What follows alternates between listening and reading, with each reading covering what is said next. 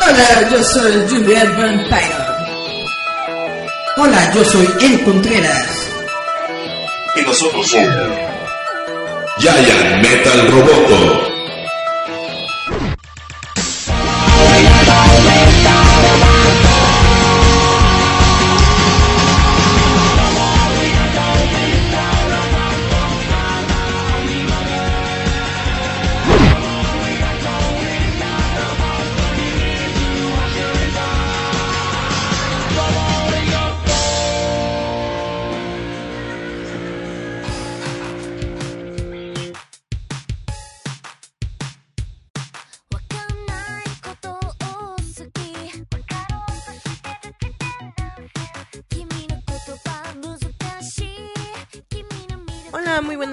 Noches a todos los que nos están escuchando. Estos Roboto. Así es, Giant Metal Roboto. El chanchullo de confianza. Yo como siempre me presento, yo soy Juliet Vampiron. La que no te quiere. No te quiere con vida porque estás absorbiendo mi aire. Planta unos 20 arbolitos para que yo pueda seguir respirando. Pero como siempre, a mi lado está la maldad ya infinita porque ya abarcó demasiado todo el cosmos, todo el universo, todos los años negros ya los tapó con su sola presencia. Porque así como Cristo tenía a Pedro que lo negó y a Judas que lo vendió, yo tengo a Eric. Eric, preséntate. Hola, ¿qué tal, chavos? Gracias por acompañarnos unas semanas aquí en Yaya Metal Roboto. Hoy estamos de manteles largos porque mm, hace tres años más o menos, Hagan de cuenta, suenan las mañanitas hace unos tres años llegó Garrobito y Julieta y me dijeron, ¿qué onda? ¿Nos armamos un podcast? Es mentira, pero. Para hablar de, de, de, de, de- de metal. Es- es- estos cuates querían hablar de metal y de bandas y de irse a conciertos y no sé qué. De la gran señora Jenny Rivera. Yo quería hablar de cómics. Y nada más se quedó hablando de cómics. Y pues comenzamos el proyecto. Primero estuvimos en, en, en Uta Radio. Después nos corrieron de ahí. Así. ¡Sáquese de aquí, hijo de su. tururú". Y pues estamos aquí. Llevamos como un año, un año entero de a Solórzano. Bueno, no de Solórzano, hemos estado en Radio Ah, una dupla. Mente. Una dupla. Estamos en Radio Enciende tu Mente. Está el, logo por allá. ¿Cuál logo? Ah. Y pues. De. Llevamos ya tres años, este es el tercer aniversario de, este proyecto que se llama Giant Metal Se dice Roboto. fácil, es complicado. Estos tres años han sido complicados. Eh, tenemos ya dos años con el sitio internet roboto.mx. Tenemos ya un año sin Garrobito. Por eso, como la, la temática del programa se ha cambiado mucho, No llores, Eric, no llores, sé un hombre. No, no estoy llorando, estoy explicando que la temática se ha cambiado porque, como les digo, en un principio mi idea era hablar de cómics y cultura popular. Yo no sé mucho de música, netamente, si han escuchado este programa, saben que mis gustos musicales son pésimos, saben que yo nada más Timbiriche y Luis Miguel Y José José. José José, los Beatles y cosas así, ¿no? Entonces, netamente yo no sé nada de música. Por eso, como que el tema del, de todos esos programas ha cambiado un poco. Falta eh, la cesárea musical que teníamos antes. Yo soy Braver.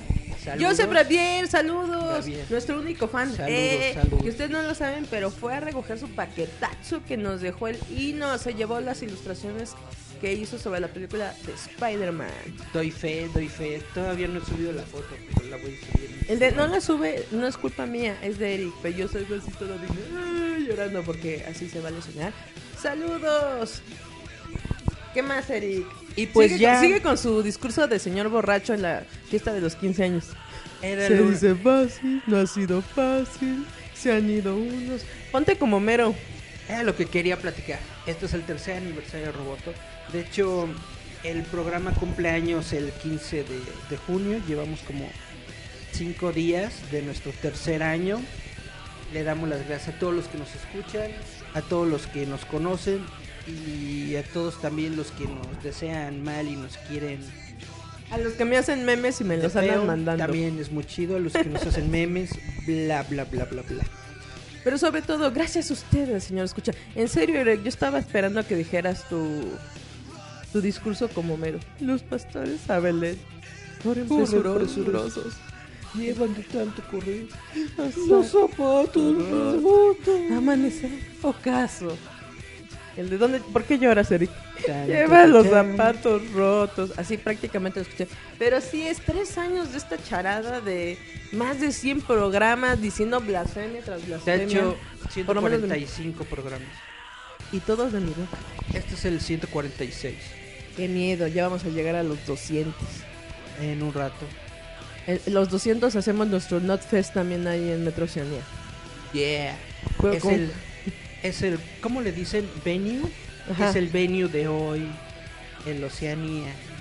Es que se me hace me- medio ilógico porque también han hecho en el balneario de Pantitlán y ninguno de los góticos ha dicho, ay, no voy a ir. Al contrario, sí van, se quejan por las bandas porque quisieran otro tipo de bandas, pero es lo que hay. Balneario de. Pantitlán. Sí, ¿Hay un evento? donde hacen el Horus Fest. Ah, no, pues ni idea. Pero es lo que les digo, la gente va a ir. Los que se quejan son los fresas que tienen coche, los que se van y vienen en Uber.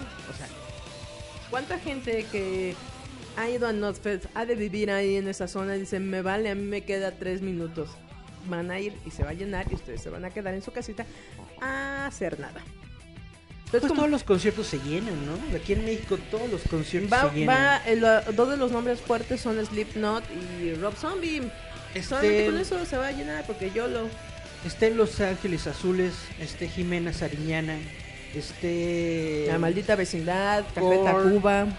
Se presente que se presente los Se conciertos en México se llenan, al menos según yo creo yo. Es extraño que se cancele un festival de esa eh, gramaje porque nada más este no vendieron.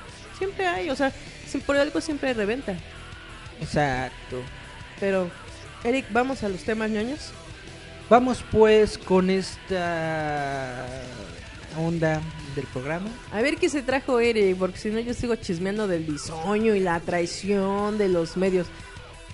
Pero Voy a estuvo, hablar. estuvo bueno. Voy a hablar de nuestra actriz favorita.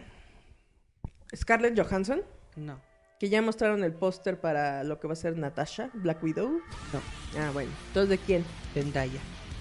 La Sanchancla. ¿Qué hizo la Sanchancla? Cuando yo vi la película de, de Spider-Man, la de Homecoming, y ya saben que al final, esto no es un spoiler, todo el mundo ya la vio, según yo. Ajá. Cuando dice, no, mis amigos me Dicen dicen, MJ. Y todos. No. Yo sentí que era como, no, no, no, yo lo sentí como una broma, como un troleo de Marvel hacia los fans, ¿no?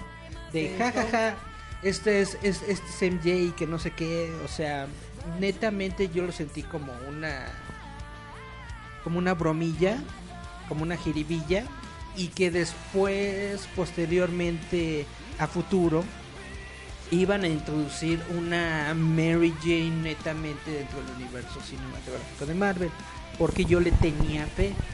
A la humanidad que ha perdido.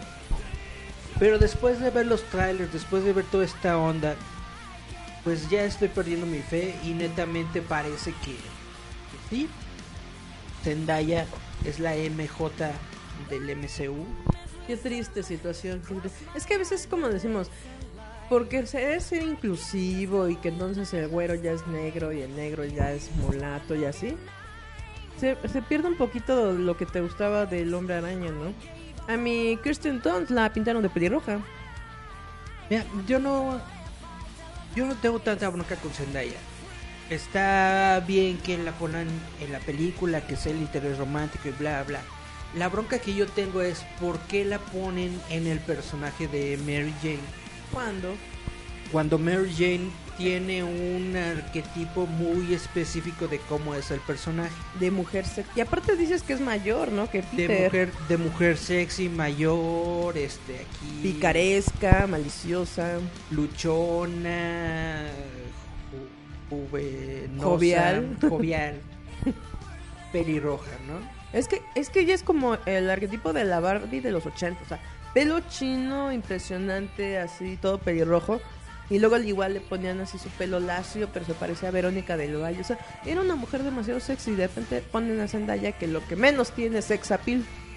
Yo estoy completamente de acuerdo de que pongan a los actores que quieran, pero lo que yo digo es, crea nuevos personajes, no metas personas que no se parecen en un rol pues que con el que todos crecimos con. Ahora bien, eh, mi nota eh, va en el sentido de que Zendaya ya se pintó el pelo de rojo. ¿En serio? Y ya subió sus fotos. No, muy güey, no la guardé. Ahorita se las busco y se las pongo. Pero en su Instagram Zendaya A ver, subió su- subió una foto ver, ya con el Instagram. cabello No, rojo. No, no, tengo que investigar esto. y la capción, ¿cómo se dice la frase? Face Tiger. Que es una frase típica de Mary Jane Watson. Que la verdad no se la merece. A Zendaya no se la merece el Tom Holland. No se merece el personaje. Es que ella es muy odiosita. Pues esa es la cuestión, como que no estoy diciendo que, que Zendaya no sea buena actriz, pero no es buena actriz. Y no va con el perfil que uno conoce de, ver, de. Mary Jane Watson. Ahí está Zendaya de pelirroja. Es Este- que tiene una cara de odiosa como la María Joaquina Negra. Háganme. Esa pelirrojidad la estrenó, la estrenó para una, una de las tantas alfombras rojas que se están realizando ahorita por la película de Spider-Man Far From Home, que ya se estrena el 2 de julio y del que ya se está realizando una gira de medios. Precisamente quiero hablar de esta gira de medios porque el mero mero sabor ranchero Exacto. del universo Marvel, que es Kevin Feige, está dando entrevistas y está saliendo al mundo precisamente a hablar de esta película de Spider-Man. Y de una de las cosas que muchos sitios se han agarrado para meter como noticia de ocho columnas, es de que Fe- Kevin Feige anunció que están buscando a Keanu Reeves ¿Por qué a mi Keanu? para que le entre al universo cinematográfico de Marvel. Ahora, él hace la acotación Ajá. de que cada que realicen un nuevo proyecto, Marvel habla con un montón de actores. Por ejemplo, con Jack Gyllenhaal. A Jack Gyllenhaal le ofrecieron varios papeles dentro del universo Marvel hasta que por fin aceptó en el papel de misterio que vamos a ver en la película de Spider-Man. Entonces, de la misma manera, dice Kevin Feige que por muchos años han estado en pláticas con Keanu Reeves para que Keanu Reeves interprete un papel dentro del universo de Marvel. Entonces el mame aquí es de que muchas páginas se han metido de, ah, ¿tú quién quieres que sea Keanu Reeves en el universo de Marvel? Muchas personas lo están metiendo como Rick Richards, otros como, ay, el, el doradito este, ¿Cuál dorado? el doradito de Guardianes de la Galaxia. Ah, el, este, el Adam. Adam Warlock, exactamente. Muchos lo están casteando como Adam Warlock, otros están diciendo que probablemente va a salir en la en la película de los Eternos y bla bla. Todo son rumores, no se ha establecido Y que no les digan en la esquina. absolutamente nada, pero nada más por este pequeño comentario que hizo Kevin Feige de que sí han estado en pláticas con con Keanu Reeves, pues básicamente el internet estalló y dijo, sí, yo quiero a Keanu. Pero eh, hay que entender algo, ¿no? Que es un poco lo que estaba la otra vez platicando con él. Keanu Reeves no es un gran actor. Es carismático como él mismo. Pero luego me, me parece muy gracioso cuando la gente ahorita no sé por qué lo ha estado endiosando mucho como símbolo sexual. Pues está... Es que hay que recordar Está que su- sabrosón el Keanu. No, no, deja eso, sino que en sí como actor no es que hayas dicho, órale, es que hace esto o aquello, ¿no? Es muy carismático. Es carismático, es que eso hay que reconocerlo. Pero Ahorita- el actor así que digas Ahorita de Keanu Reeves... peso, Keanu Reeves es el novio de Es el internet. target. Es el target. Ahorita es el novio de internet. Todo Es el, mundo está hablando de Keanu Reeves. ¿No sabe- ¿Tú sabes de dónde salió ese como moda de alabarlo y andarle besando los testículos? ¿De dónde? De la E E3. No, pero desde antes, o sea, antes, por ejemplo, todos decían, ay, eh, ni siquiera decían Keanu Reeves, le decían el Neo. Yo no sé de dónde de repente le salió a todo el mundo En mucho tu amor. casa. Pero ¿de dónde le salió el amor ahorita de repente? Porque fue como... Ya te dije del E3. Pero antes del E3 ya estaba... La, la presentación que hizo netamente en el E3 sacudió a todo el internet. ¿De dónde la gente quiere a Keanu Reeves? De las películas de John Wick. Ahorita las películas Ah, de de, John, John Wick, se sí. están convirtiendo en un fenómeno así, wow. Todo el mundo ha visto las películas de Yo John no. Wick. Por eso no amas a Keanu como el resto del internet. No, yo no sé por de dónde encontramos esa extraña y rara obsesión. O sea, porque de repente hasta la gente que no lo conoce ya lo ama y ni sabe ni por qué. O sea, mucha gente lo amó por Constantine. Ahorita es por John Wick. Pero aún así, usted víctima de la social media. Tiene muchos papeles muy buenos. ¿Como cuál? Pues ya los mencionaste. Constantine, John Wick, Neo, Y ya, Ted. y ya. Tiene un, tiene un buen... Tiene una Era, era muy como grande. de... No me acuerdo cómo se llama en máxima velocidad. Tum, tum, tum, tum, tum, tum. Pero, ¿sabes? Eh, como que siento que... eh, con la Sandra con- Bullock. Fue Netamente es un héroe de acción. y galán de cine romántico. Pues sí. Porque no te acuerdas que con Sandra Bullock hizo una película, no me acuerdo cómo se llamaba. Drácula. de- no, Sandra Bullock. De Bram Stoker. No, pero dije con Sandra Bullock. Ah, con hizo Sandra dos, Bullock. Máxima velocidad y otra donde son Con como Sandra Bullock. esposos, pero atrapados en el tiempo. Con donde Sandra se- Bullock hizo máxima velocidad. No, pero hizo Esa otra, del, la casa del en el lago. buzoncito. Sí, la casa del lago. Sale, ¿no? Es que Ah, sí, Reeves. sí, cómo no. Keanu Reeves y Sandra Bullock. eh, Que esa película es muy chida Porque el soundtrack es de Sir James Paul McCartney. Tiene la rola de I'm very sure this never happened to me. Pero yo digo, yo siento que Keanu Reeves se ganó su lugar como actor de acción cuando interpreta a Neo en lo que fue Matrix. Ahí fue cuando se ganó su nichito como Con Mila Jovovich en Resident. Evil. Pam, pam, pam.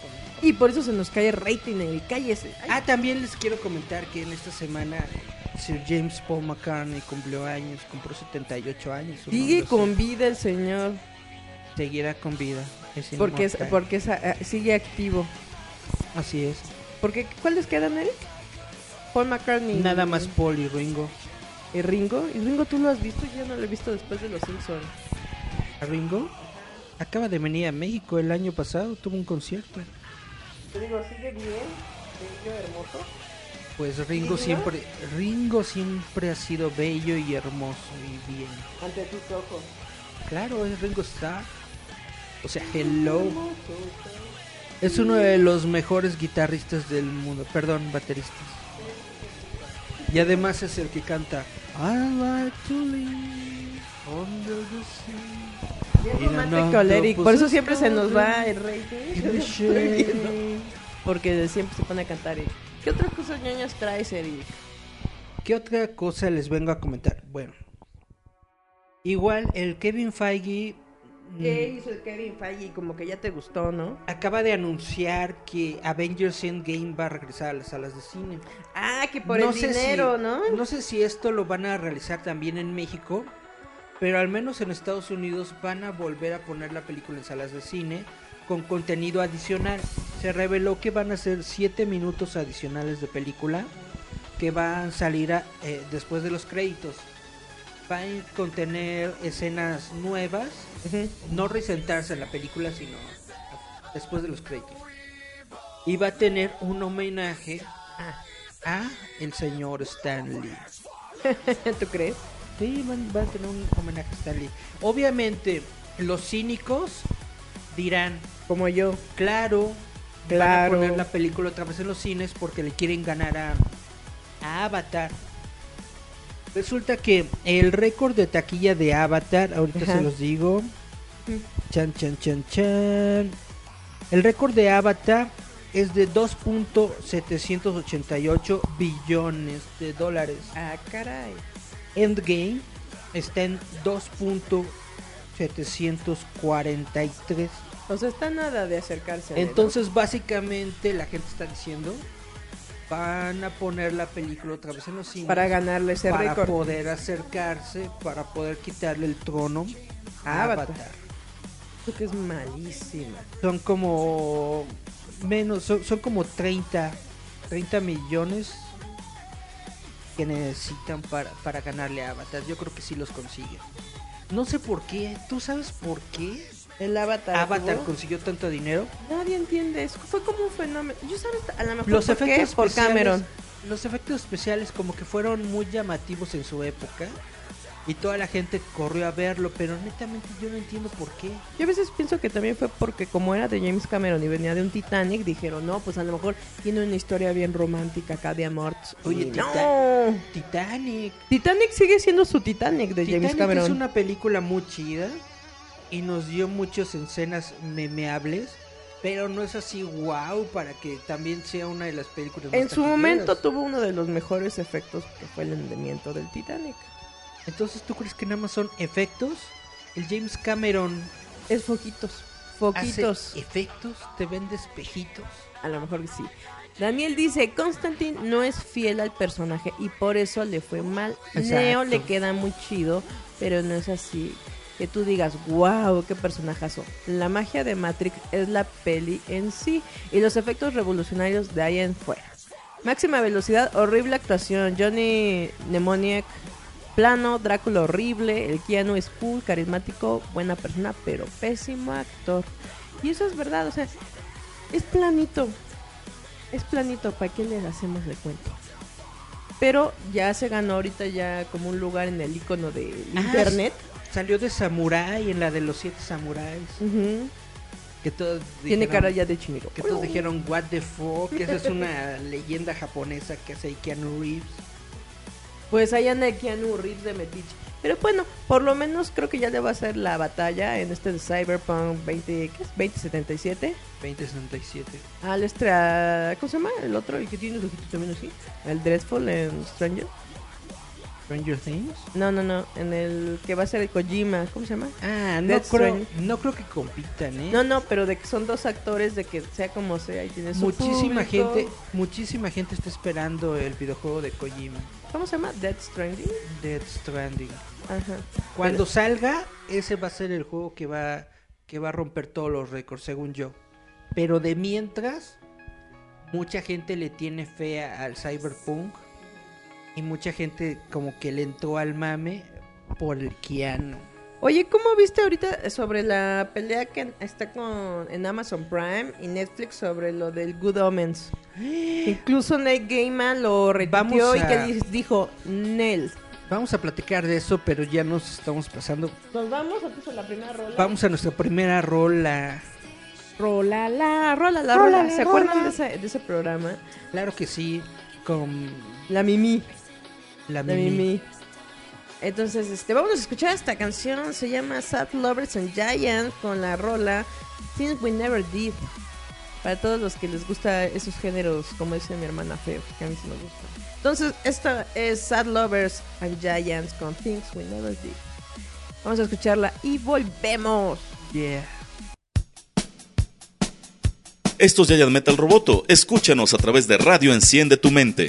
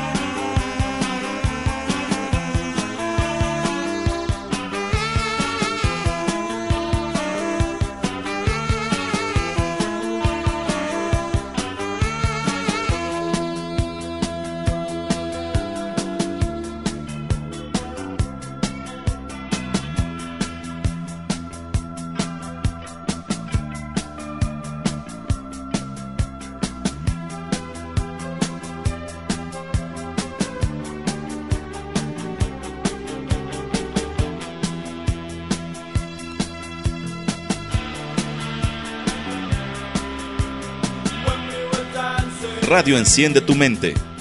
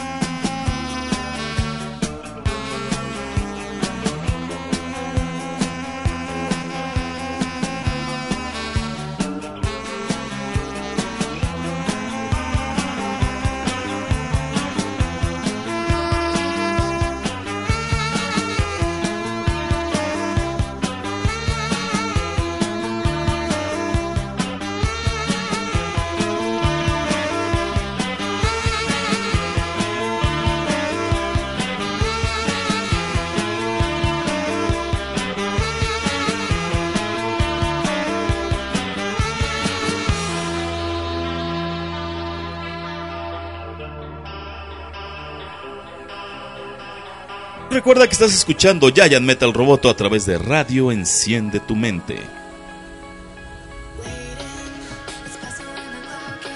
Y volvemos a Giant Metal Roboto. Y como lo estábamos comentando, hubo que fue ayer o antier lo de. Que, bueno, a mí me salió que Neil Gaiman retuiteó y dijo que no iban a quitar Good Omens nada más porque quería acá la Netflix. No, no, ¿O cómo estuvo eso? Lo que pasa es que como siempre que hay series de televisión que tienen que ver con personajes de la religión, hay muchos grupos católicos y religiosos que se ponen a protestar, se ponen a protestar por lo que ocurre ahí. Por ejemplo, con la serie de Lucifer, hubo un montón de grupos cristianos que protestaron que porque estaban alzando al demonio y le daban su propia serie de televisión y bla bla bla, etcétera, etcétera. Entonces, de la misma forma, hay unos grupos protestantes en Estados Unidos que están diciendo que están diciendo que no deberían sacar la serie de televisión de Good Omens que porque si, si ustedes saben la historia de Good Omens es de que precisamente es el fin del mundo y un diablito viene y un angelito. viene el anticristo y un diablo interpretado por David Tennant y un angelito interpretado por el otro que no me acuerdo cómo se llama, eh, se unen para intentar detener el fin del mundo porque ellos dicen, oye, yo estoy aquí bien chido. Cámara, Estoy cuate. viviendo la vida loca. ¿A qué vienes a joder un rato? Todo lo que, todo lo que yo quiero y bla, bla. Si se acaba el mundo, se acaba pues, la fiesta, ¿no? Pasa aquí? el, el, el cielo regresa a la monotonía, el infierno pues también se vuelve monótono. Nos quedamos de luto, ¿qué porque, hacemos, man? porque todo el tiempo estar ahí viendo a la gente sufrir como que aburre, ¿no? Entonces estos dos personajes se unen para intentar detener el fin del mundo. Total que llegaron estos grupos religiosos y dicen, no manches, No promueva lo malo. mi religión, mis creencias los están utilizando para para vender este la aceptación Vender de- algo y no son nuestros cuadros. la aceptación del diablo y ya ves todas estas ondas, ¿no? etcétera, etcétera. Eh, y pues sí, la bronca es de que Neil Gaiman es muy buen escritor, realmente es uno de los mejores escritores que tenemos vivos en estos momentos. Pero la onda es de que sí, él es católico. Entonces muchas de esas historias le mete todas estas ondas judio-cristianas, pero pues, pues, pues ni modo, no, no puedes escapar a ellas.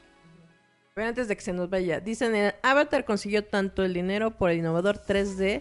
De hecho, a mi gusto es el mejor 3D que he visto jamás, pero la película es malita. Dice, say? la gente hizo una petición a Netflix para que quiten Good Omen, que va a salir en Amazon Prime.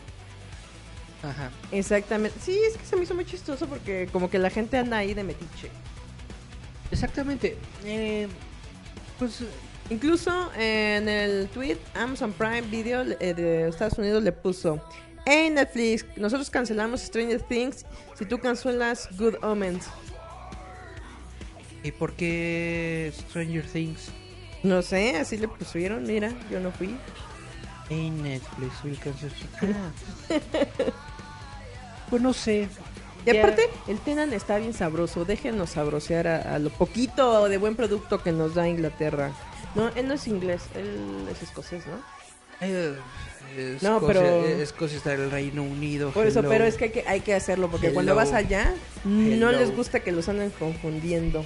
Hello, está en el Reino Unido. Pero aún así no se consideran lo mismo. Dile británico. British. British. Pues sí, así es el mame. Siempre hay grupos de odio, siempre hay grupos que quieren meter su cuchara cuando ven que algo Y no nos dejan ser felices a los demás. éxito. Pues sí.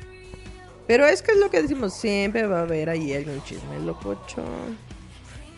Ajá. Ahora, esta bronca entre Netflix y Amazon Prime, pues ya, ya es otra onda. O que se metieron también al mame para... No creo que ni siquiera sea odio o algo así, sino para generar Competencia. agua para su molino. Ujú. Así de, ah, estos güeyes están hablando de esta serie, vamos a hacer que también hablen de nosotros. Hay que crear ahí también tu propia publicidad. Vengan, buena o mala, che, pero de vengan, que che, te pa' metan. acá. Dice el Master, es un chiste lo de Stranger Things. Exactamente. Apelando a la gente ignorante. Que no le que saben no ni de dónde sabe salen ni las series. dónde salen las series.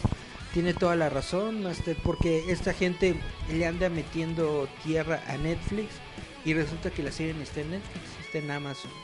Pero es que eso es lo, lo que te digo. Es bueno porque todo eso es publicidad. Aprendan. Como ahorita lo que decimos precisamente de que van a volver a sacar Avengers, ¿no? Boom, boom, boom, Sí. Es de cierta forma algo bueno porque si tú te quedaste de- con las ganas de verla por décima vez en cine, vas a poder ir a verla en Vas cine. a poder ir a ver. Y con 10 minutos extra. Yo digo que Que va a estar si- chida. Si el Cinépolis y el Cinemex se ponen las pilas, también deberían sacarla aquí en México. Yo digo que sí son capaces de hacerlo. Porque, Porque México tiene un A fandom. las cadenas de cine de México les encanta la lana. Pues no te acuerdas que hicieron su. ¿Cómo se llama? Su maratón. Películas de Marvel. Que estaban Pero- creo que en 5 pesos para que las fueras a ver. Lo que iba a comentar, de hecho, eh, les, un paréntesis, ya salió la nueva revista digital de Roboto Has Issues, el número 9 Ya por fin. de junio-julio. Ya por fin salió la revista digital, ya la pueden conseguir en, en- en- Google y todas estas plataformas.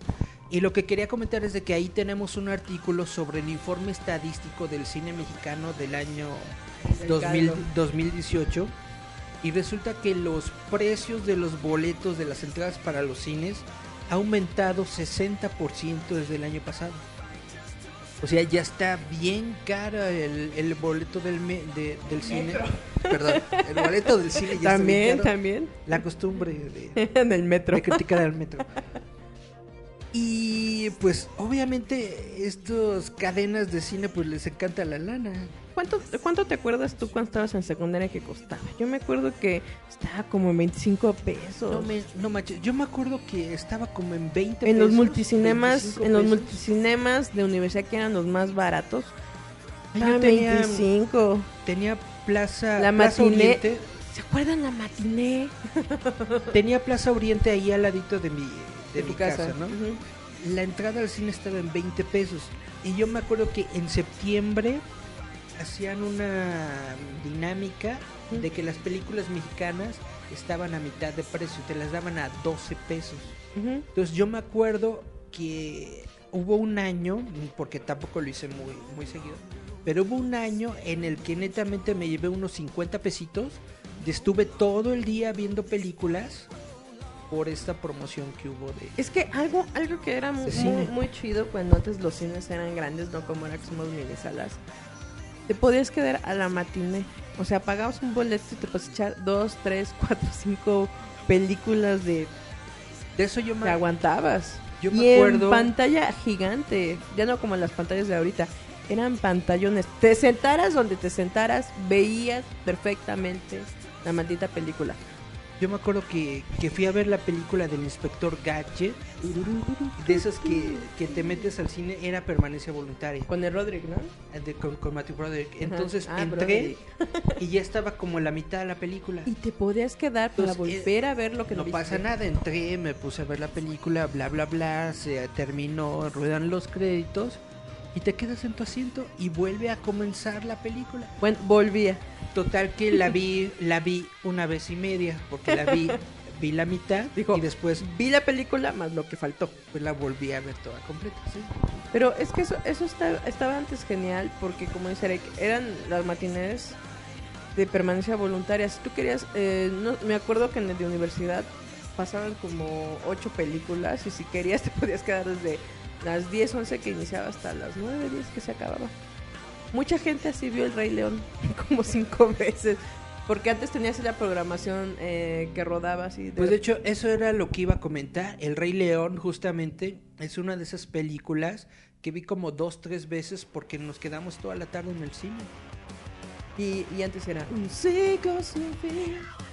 Que nos mueve a todos. Ya estaba un Eric llorando por Mufasa cada rato que la veía. Ay, es que ya se va a morir su papá. Ay, Que qué feo. Y mataron- se, y se tapaba los ojos para no ver. mataron a su papá? Y yo nada más aplicaba la descarga. Oye, ten vergüenza, aléjate. Y no vuelvas jamás. Así yo le aplico a la gente. Pero Y de ahí salió la frase, es- e- e- esa frase para la vida. Estoy rodeado de idiotas. no, pero tienes que hacer con tu patita. así. Ah. Pero es que eso es yo, yo creo que también lo que ya no tenemos en los cines. Que de que antes las salas eran amplias, bellas, hermosas y sobre todo gigantes, porque ahora cualquier baboso que pasa, ah, es que no sé, Eric, siempre yo tengo esa maestra, pasa alguien y, y- y te pone la cola aquí, mientras se queda como tonto viendo la pantalla en lugar de irse a su maldito asiento. Eso para mí siempre ha existido. Pues yo siento que no, porque había cines donde estaba muy amplio y sí podían pasar y a ti no te estorbaban. Y ahorita como que las redujeron y pues tiene que estar así. Pues obviamente redujeron todo porque de un terrenote grande donde estaban esos cines tipo coliseo, de ese mismo terreno lo dividieron, 20,000. lo dividieron y lo convirtieron en salitas chiquitas, como el Real Cinema. Yo me acuerdo, el Real Cinema es uno de mis cines favoritos porque Mm. yo iba mucho de niño con mamá. Pues sí, yo me acuerdo que era un cine grandotototototote. Y ahorita tú vas y está lleno, son dos pisos de salitas más chiquitas. Ay, lo que luego estábamos llorando, bueno, yo estoy en, un- en varios eh, grupos de México de mis recuerdos y de los 80. Todavía, ¿sabes cuál es el cine que siguen llorando? ¿Cuál? El de Walt Disney. Él también, El estaba el cine, sobre Shola. el Continental, Todavía lo lloran. El Yo ni sabía, Continental. ya es un superama y la gente todavía dice que pasa por fuera y todavía hay parte de la estructura. el Yo- Continental era mi cine favorito, precisamente porque tenía en la parte de arriba Eran murales de Disney. como si estuviera construido como un castillo Tenía lo que era la parte superior del, del castillo, de, de, de la Bella Durmiente, de la Bella Durmiente. de la Bella Durmiente. Le decían la casa de Disney justamente, ahí se estrenaban todas las películas. En ese cine, con permanencia voluntaria, es donde te digo que yo vi varias veces el Rey Y León. vendían los mejores dulces afuera todas las señoras. Quien no tuvo su varita mágica. Deja dulces, en No la parte de afuera vendían los juguetes de la película. Sí. Así, pase, pase con los personajes de la película. ¿A ti no te tocó? Llévelo, llévelo. A, a mí lo que me gustó fue cuando fuimos a ver los Locos Adams y que te daban las lamparitas.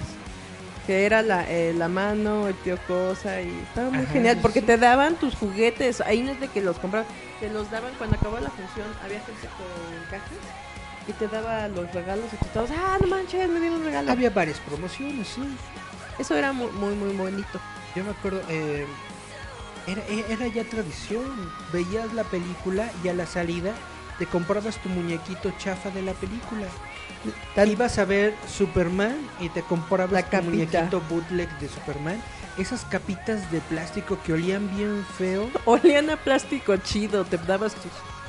No, pericazos. olían a puro poliuretano, pero netamente ese olor Es de la infancia. ya es algo que yo asocio con mi infancia y con esas capitas de Superman que comprabas afuera del cine. A mí lo que me gustó mucho fue cuando fuimos a ver Katy la oruga. Y todavía por ahí la tengo. Es la, la Katy la oruga fluorescente. Ajá. De los esos que eran plástico y que te decían, tienes que cargarlos en la luz.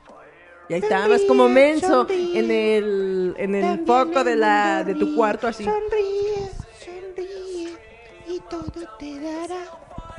De las pocas sonrisa, películas con que una hicieron. sonrisa. Pero esa es la de la 2. Yo hablo Ah, de Katy la oruga 1. Cat- ¿Cuál es la canción de Katy la Oruga 1? No tiene canción. Katy, Katy la Oruga. No, no tiene canciones esa. Todas son melodías. En el bosque. Que nunca supimos de quién eran los hijitos de Katy la oruga. Era mamá soltera. Chan, chan, chan. Fue mamá soltera, pobrecita. Y de gemelos. Y fíjate que Tititipau. ¿O ¿Cómo era? ella, fue mamá, papá, Oruga. oruga. A veces mariposa, a veces oruga. Ajá. Era, el- era el auténtico Pokémon. Y, y ya tenía sus chichitas, mi la oruga. Se transformó en mariposa y boobies. Delgada y boobies. Piernón loco, ¿cómo la ven? Ari Flaco Que juar, juar, juar puso. se ríe. No sabemos de qué comentario bizarro, pero sí. Pero es que es, por ejemplo, lo que luego eh, yo digo, hay cosas de la infancia que ya no, ya no tienen la opción. ¿Te acuerdas de cuando hacían lo, aquí lo de On Ice? Ahora, ¿Recuerdas que estaba Snoopy On Ice? Pues Disney On Ice? No, pero de los viejitos. todavía sigue existiendo. Está el Disney on Ice. Pero, no, pero Que ¿te ahorita va a traer viejito? el show de Coco. No, pero digo, ahorita ya es más profesional, pero cuando era así como chafón, que tenía también su encanto. Que los También. veías así, todos como... No tenía nada que ver lo que estaba. Era gente literal patinando con botarga, pero tú decías, wow, qué increíble. Yo me acuerdo mucho del show en vivo de Dragon Ball en el Teatro Blanquita. Qué bueno que yo nunca fui. Que estaban lo- los tipos con sus, con sus botargas, Botargas de que estaban macizas. peleando aquí. ¡Fua, fua! ¡Freezer! Que no sé qué. Lo más chido era que tenían las voces originales de la, de la O caricatura. sea, ellos hacían pantomima. O sea, sí le pagaron a los actores para leer el, el, el guion y los actores hacían pantomima, exactamente como tú dices. Hacían las, las voces y como que hablaban, pero ellos no eran los que hablaban, eran las voces chidas. Entonces era el Mario Castañeda aquí, ¿no? Así diciendo, ¡ah, eres un maldito Vegeta! Y que no sé qué. Y nunca utilizan... de Kamehameha ni eso. u- nunca utilizan poderes porque obviamente cómo vas a hacer los poderes. Con una bolsa de plástico se la avientas. Toma. Hay uno. Me acuerdo de una escena en donde Krillin dice, ¿quién san? No, y hace como un caratazo y el otro lo esquiva. ¡Guau! Pero hasta ahí. La única Así vez. jugaba uno en la escuela. La única vez que hubo un Kamehameha fue hasta el final de la historia. Ajá. Básicamente con el Kamehameha Goku, Aumentada 10 veces con el Goku, Kaioken. Goku vence a todos. Y era una de estas varas Ajá. de fuegos artificiales, de esas varas que lanzan chispas. O sea, imagínense así de chafas todo el tiempo. Entonces el cuate este Kamehame y hace el brazo Y hacia el atrás. cuetero por detrás. Déjeme, déjeme enciendo. Hace el brazo hacia atrás y alguien le avienta la vara esta, ¿no? Chuac. Y entonces la agarra Ya y la apunta hacia enfrente y ¡ja! y salen unas espitas. Bien pedorras, ¿no? Pero salió el efectazo. El efectazo del Kamehameha me acuerdo mucho de ese Qué show. triste, Eric. ¿Qué edad tenías? Aunque no me digas que 28, porque, uy, qué triste. Para ese show tenía como unos 18, 20 yo creo. O sea, ya ibas del señor creepy. Fue como por el año 2000. Le dijeron, señor, ¿ya trae a su primito? No, Fue vengo entre- solito. Fue entre el 98 y el 2000. Es, ¿Sabes yo qué concierto en el Palacio de los Deportes yo recuerdo mucho, mucho y con mucha nostalgia y con mucho cariño? Las flans. El concierto de las Tortugas Ninja. Saliendo de sus caparazones. Ah, no sé, es ahí que fue. Lucha por la libertad para enfrentar lo que está mal. Ah, no sé, ahí esa sí te la debo. Lucha por la libertad. Pues no, esa, esa te la debo, Eric. No sé de cuándo estuvo ese show. Eh, pues cuando estaba el auge de las tortugas. ¿Estás hablando del 95? 95, 96, una onda así. Estaba todavía en la primaria. Yo era bebé, yo y de nomás la veía primaria- colitas. De la primaria salí en el 92. Entonces era por el 90, 91, yo supongo. Yo me acuerdo perfectamente cuando mi tío era eh, camarógrafo del. ¿Te acuerdas del programa Colitas? Que Ajá. salía antes en, en el antiguo y el. ¿Cómo se llamaba? Colitas, Imevisión. tan, Cuando era antes de Sí, TV, Imevisión. Sí, TV Azteca, ¿no? sí. Y yo me acuerdo que yo estaba bien feliz porque pues obviamente está el público atrás, tú como niño, ya sabes, con poder estás ahí metido y yo nunca pude entrar a los concursos porque obviamente pues ya estaban los días para el concurso, pero me dio mucha ternura que se sacaran las potargas. En primera me dieron miedo, ¿no? Porque si se cuidan era un león y un rinoceronte y eso. Ah, ah, porque entre, eh, entre comerciales se ponían a bailar y dándole, les daban los colores y todos los chamaquitos. Y como yo estaba ahí entre la producción, me dieron ya sabes, mis coloritos y mis cositas que dan. Y yo sí con miedo, gracias, señor León. Pero era muy divertido, por lo menos yo tengo ese recuerdo de, de ese programa que ya no existen en esta televisión. Y es Pues, muy, muy no triste. existe hace Lo, mucho. lo más cercano que tenemos son 31 minutos. Y ni es mexicano. Y es lo más triste. Pero era bonito porque te dejaban esos bellos recuerdos como el cine.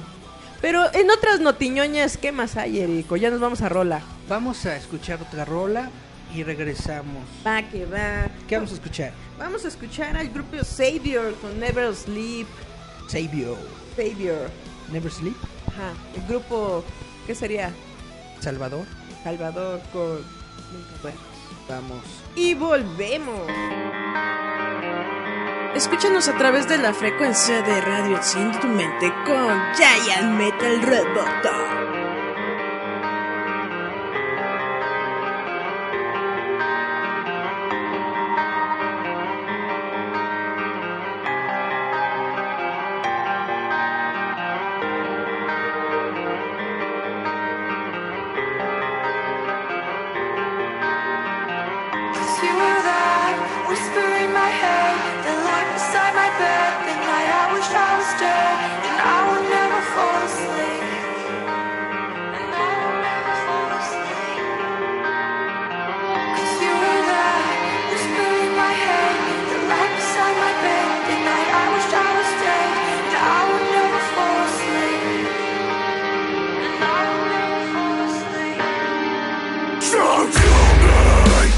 too far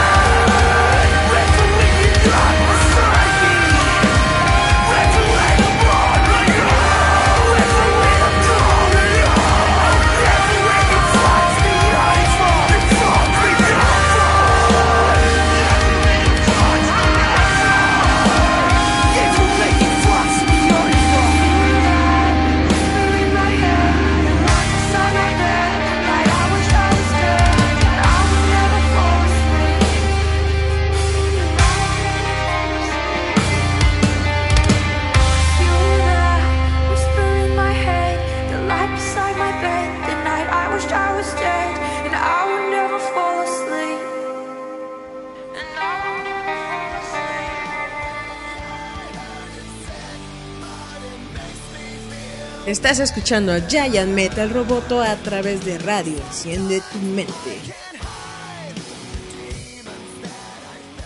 Y volvemos a Giant Metal Roboto, su programa arrocero. Yeah. Directo de La Habana. Estaba la, la otra vez viendo, es que luego me da risa porque me meten en un montón de grupos.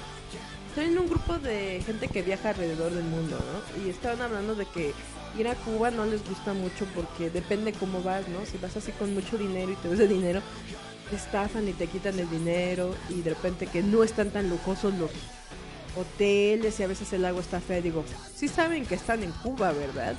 Y obviamente si tienes poder adquisitivo te vas a los superhoteles, porque es lo que decían ahí, ¿no? Sí están los hoteles de 4, 5, 20 estrellas, pero también hay hoteles chafones, dice también. Si vas a disfrutar Cuba, dice, te puedes ir incluso a la playa, ¿no? Dijo, es Cuba, es un en cualquier lugar... lugar. Dijeron, es un lugar pobre, dice, obviamente no van a tener la infraestructura de andar limpiando la alberca cada rato si no tienen tampoco mucho turismo. Y me estaba burlando yo de eso porque veías de repente, ya sabes, la foto del que gozó Cuba, todo hermoso, y la foto del que no gozó Cuba, todo amargado. Eso es lo divertido, poder criticar a la gente. Sí, continúa, Eric. Hay dos, hay, hay dos maneras de, de- de hacer turismo en Cuba, como bien dices. Es el del pueblo, de estar ahí en las, Es que eso es lo que dijeron. en las favelas y cosas así. Es disfrutar lo que es la ciudad. con la gente local, echándote tu chupirul, echándote unas, un- unas dos que tres chavitas por ahí que se te ofrecen. Porque Eso sí dijeron que se te ofrecen mucho, que el turismo sexual ahí está increíble. Eh, contó es- una es lo señora. que- Es lo, que, me han contado, que se te ofrecen hasta porque estás respirando. Estaba contando una señora su experiencia. La única cosa es que obviamente tienes que ir con tus condoncitos porque está cañón. Estaba contando una señora que ella se fue con su resort, como ella dijo, que estaba, pues dice, yo estaba acá como morsa, eh, dice que el sol, aparte de que está horrible, ¿no? Que ella quería ponerse negra. Ese era uno de sus propósitos. Y que dijo que vio al hombre más guapo, más hermoso. Yo dije, como el Francisco Gatordo, hermoso, moreno, musculoso, voz varonil, hagan de cuenta de garrobo. Y si se me acerca y me dice, señora, ¿no quiere que le unte aceite en su cuerpo? Dice, y ahí me tienes a mí. Dice, yo pensé que era de parte del servicio, ¿no? Y ahí me tienes dándome la vuelta. Y yo sí, uh, disfrutando. Uh, sí, baby, este hombre guapísimo me está acá agarrando las carnitas. Y que le dijo, si quieres más, vámonos a tu habitación y te cobro tanto. Y, y dijo la señora, yo hasta lo pensé, dije, ¿cómo si está mi familia en la alberca? Y yo ya de calenturienta con los cubanos, dice, es que hay muchas personas, dice, muy atractivas allá y si todavía dices, bueno, por unos 20 dólares pues hacemos trato, ¿no? Y dijo la señora, yo hasta lo dudé, pero dije, no, Dios mío, si es el diablo, llévatelo. Y obviamente pues ya llegaron los del hotel y dijeron, señor, ¿qué anda haciendo por aquí, no? Y ya se lo retiraron, pero imagínense, señora Calenchu ya se iba a, iba a ir al cuarto a ver si le seguía masajeando las carnes, aunque los hijos y sobrinos ahí andaban en la alberca. Pues una canita al aire, ¿no? Pero estuvo muy divertido porque malo. creo que eh, eh, ese tipo de grupos te da mucha risa. Es como, te digo que está- estoy en, en uno de Japón y un chavito cuenta que es- está muy decepcionado y lo que dice, estoy muy decepcionado de Japón porque, y todavía, cita, perdí mi mochila en un tren y nadie me lo regresó y aquí dicen que los japoneses son así, así, así.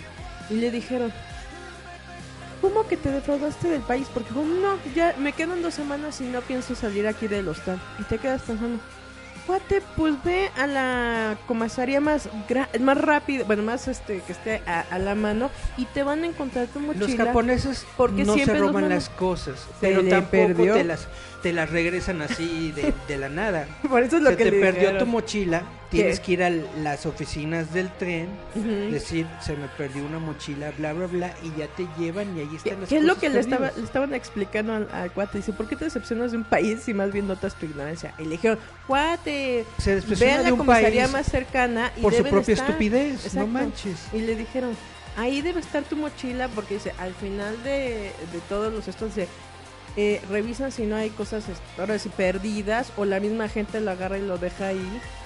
Ve y revisa si no está tu mochila. A la semana, sí, tenían razón, no estaba mi mochila. Y se amargó nada más por una tontería de su parte. Y es cuando le dijeron, Y Y que fue por su culpa, no por el país, no por los japoneses, no por nada. Porque la de- es que ustedes no saben, pero ahí en los trenes tienen como para que pongas tus maletas y no estés estorbando. Y él se le ocurrió poner la mochila, se bajó Y se le olvidó. y culpando al país y dices, ay no, juega. Y de hecho, eso es algo que ocurre mucho. Por eso existe este servicio de pérdidas, cosas de objetos perdidas. perdidos, porque no es la primera vez, ¿Qué va ni a es la primera persona a la que se le olvida su mochila ahí. A- Algo que a mí me dio mucha risa fue de también sobre eso que le dice un chavo colombiano. Oye, yo te lo creo de Colombia, pero de Japón. Dice aquí ni siquiera de porque la dejaste aquí aunque la traigas puesta. Dice aquí te la quitas ni la vuelves a ver. Y eh, hay gente ah que andaba en, en alerta de tsunamis, por cierto. Ahorita, de hecho, durante esta semana Japón tuvo un terremoto. Alerta de tsunamis, ¿verdad? Un terremoto leve. Para De Japón. unos de 4.5, 5 grados, una onda así. Pero sí, está ahorita... Pues así es Japón, es, es zona, zona sísmica. Algo que también me da risa, Ajá. que ahorita estoy este, viendo, hay un, un ¿cómo se llama? Un, un canal en YouTube que se recomiendo que se llama Asian Boss. Es de gente latina que se vaya a entrevistar a la gente asiática, o sea, literal, a Asia. Chinos, tailandeses, todos, en sus países. Entrevistaron al último ninja de Japón. Ajá. Y eso está muy genial porque es como les dijeron, ¿no? Tu título pedorro de este, el último ninja te explica cómo corre Naruto. Le dijeron, ay, el señor dice, dan, dice demasiadas cosas interesantes como para tu título pedorro, ¿no? Le- eh, te explica que antes, porque el señor tiene 60 años, pero sigue, parece de 40 hasta dices, hace impacto todos los japoneses. Y explica él que Sí, como una él era- vida activa y saludable, ¿no? Sí, y es por ejemplo, él cuenta, ahí les platica que le preguntan, ¿y cómo te hiciste tu ninja? Pues no es aquí como Harry Potter que llega a la lechuza o en Naruto que te quieres acá hacer como el Hokage. Que él, como era de una provincia muy pobre, cerca de Tokio, dice que un día llegó un señor de la nada y le decía a los chavitos si querían aprender trucos de magia. Dice, yo era un chavito, dice, estamos hablando de una aldea, ni siquiera de la ciudad. Dijo, y de repente nos decía, "Ah, ándenles, yo les voy a enseñar a, a- trabajar la tierra. Dijo, bueno, pues como somos pobres, pues de algo hemos de aprender. Y que no, que el señor era un ninja que estaba reclutando chavitos para ver quién quería, obviamente, ser un ninja. Y algo que eh, es muy interesante de la plática que dice es que dice, un ninja puede obtener todo lo que quiera, pero no se queda con nada. dice, era parte de la código ninja. Dice, el ninja no tiene olor, no tiene color, no tiene aroma, no tiene nombre. Dice, y nunca va a tener un, un señor como eran los samuráis. Los ninjas en sí eran agentes que eran, así eran asesinos bajo sueldo. Y explicó algo que desmiente a Naruto. ¿Qué crees que desmintió? Que Que ellos no usan estrellas. no usan shuriken. No, dice que eso es de los samuráis. Los shuriken son de los samuráis. Porque él explica que What como you say. eran de Pero metal, perdón, en Naruto no usan shuriken, usan kunai. No, pero acuérdate que también echan, echan estrellitas. Y él le explica que hay solamente tres herramientas que usaban los niños. La espada chiquita, que es la Kodachi, Ajá. el arco y la lanza. Que lo demás, dice, no, eso lo inventó Hollywood. Y te les explica cómo correr así, chic, chic, chic, así como ves en las películas. Explica algo, muy gracioso. Ya ven que es, eh, Naruto, bueno, Naruto corre con las manos hacia atrás, ¿no? Y él, También Goku. y él les dice, bueno, es que si estamos hablando de una época donde tú llevabas de un lado, dice, colgando tu espada y del otro todos tus indumentarios, obviamente con tu, todo tu armamento, dice, hace ruido. Entonces, ¿qué hacíamos? Nos agarrábamos la espada y nuestras bolsitas para que no hicieran ruido y corríamos. Y le explica cómo corre y pues obviamente tiene que ir así y dice, es que corres ya por inercia, así, chu, chu, chu. Y obviamente la morra se ve bien torpe, y como están en un montón como de piedritas tipo tesontle, pues obviamente ella corre y escucha, pa, pa, pa, pa, ¿no? Bien torpe. Y el señor no lo escucha. Y te da risa. Porque obviamente la, la chavita pues no sabe sobre todas estas cosas ninja. Y le, y le dice al señor, oiga señor, ¿y usted sí sabe matar gente? Y dice, obvio que sé, soy ninja. Dice, ¿y usted ha matado gente? Dice, soy ninja. He matado dice, más gente de lo que tú crees. Dice, y- o sea, dice, o sea que si usted sabe muchas técnicas, digo, sí. Pero te lo dice con una serenidad y la morra. Ah. Y luego dice, oiga, y de todas sus armas, ¿cuál es la más genial? Porque dice que va a abrir una escuela de ninjas y va a dar cursos para que seguir el Ah, legado. entonces ya no es el último ninja, No, porque todavía no la abre, la abra- va a abrir apenas en agosto. como Luke Skywalker. Ya Exacto. no- Ya no, fue el último Jedi. Pues hay que tra- traspasar todo eso, este legado. Y algo muy, muy, muy simpático es de que llega este señor y obviamente la morrita está ahí como de curiosa, ¿no? Agarrando todas las armas y agarra unas tijeras de jardinero y todavía, oiga, ¿y esta sí es arma? Me dice, son tijeras. Dice, son para cortar los pastos. Dice, y la niña, ¿y esto no lo usa para matar? y agarra la, la tijera y dice, claro, mira, te puedo cortar el brazo. Y la niña no me lo ves que dice, ay no, ay no, ay no. Y dije, ¿cuál es su, eh, su arma más predilecta? Y le enseña que es la hoz para labrar la tierra. Ajá. Y le enseña que como está diseñada, dice, es muy fácil. Le enseña un montón de trucos que, pues sí es cierto, ¿verdad? Vean ese canal. Se La hoz recomiendo. nada más la sacas así y, ¡fua! Que y porque- te llevas una pierna. Explica que ¡Fua! y incluso te llevas para un la- bracito. Incluso para eh, ¡Fua, fua! contraatacar y y, la todo. Pero es muy divertido, le digo. Incluso hicieron una entrevista con uno de los actores, este... Hay japoneses ¿De Naruto? porno. No, de porno. Ah, ¿Sí conoces? Al Takatako. Mm, a lo mejor lo he visto, pero de nombre no lo conozco. Y es gracioso porque Ni- también él cuenta su historia de cómo se metió a la industria porno. Ni los nombres de las actrices me los recuerdo. Ah, cómo no, la chichona. Soy, soy muy malo para los nombres. La chichona Sobre que todo japoneses. Megumi. ¿qué? Tanaka. Hay muchos, hay muchas chichonas japonesas que sigo y no- ni me acuerdo cómo se Ay, a mí me da mucha risa cuando es que soy natural, naturalmente silicona, comadre. Pero si les veo la cara hasta te digo en qué películas han salido y con quién. se llama Back to School. ¿Qué otro chisme tienes, Eric? Antes de que me distraiga yo. Pues les voy a platicar, continuando con lo de Kevin Feige. Kevin Feige, ya te enamoraste de él. No, pero hubo muchas notas esta semana porque como te digo, ahorita está en la gira de medios de Spider-Man. Spider-Man. Entonces la gente de prensa aprovechó para preguntarle varias cosas. Uno es lo que ha hecho, Y- de guerra. Lo que le preguntaron es obviamente la, la pregunta básica que todo el mundo quiere saber. ¿Qué onda con los personajes de Fox? ¿Qué onda con los X-Men? ¿Y qué onda con los Cuatro Fantásticos? Lo que dijo Kevin Feige es de que desde hace muchos años, desde que se comenzó el universo cinematográfico de Marvel, ellos han hecho como unas reuniones en donde realizan una lluvia de ideas. Como todo debe de ser qué podría pasar si tuviéramos este personaje y a este otro y los juntamos y hacemos esta historia y luego los llevamos a esto y bla bla bla, ¿no? Dice que este proceso creativo es algo que han utilizado muchas veces y de hecho las películas de Spider-Man, la de Homecoming y su aparición en, en Civil War, se originaron de, de, de- de este tipo de pláticas, ¿no? Ay, En- de esas horribles pláticas, digo, Zendaya es la indicada. No, en, que, en que dijeron, oye, ¿qué tal si tuviéramos Spider-Man y apareciera en la película y le quitara el escudo al capitán, y Cherachano, etcétera, etcétera?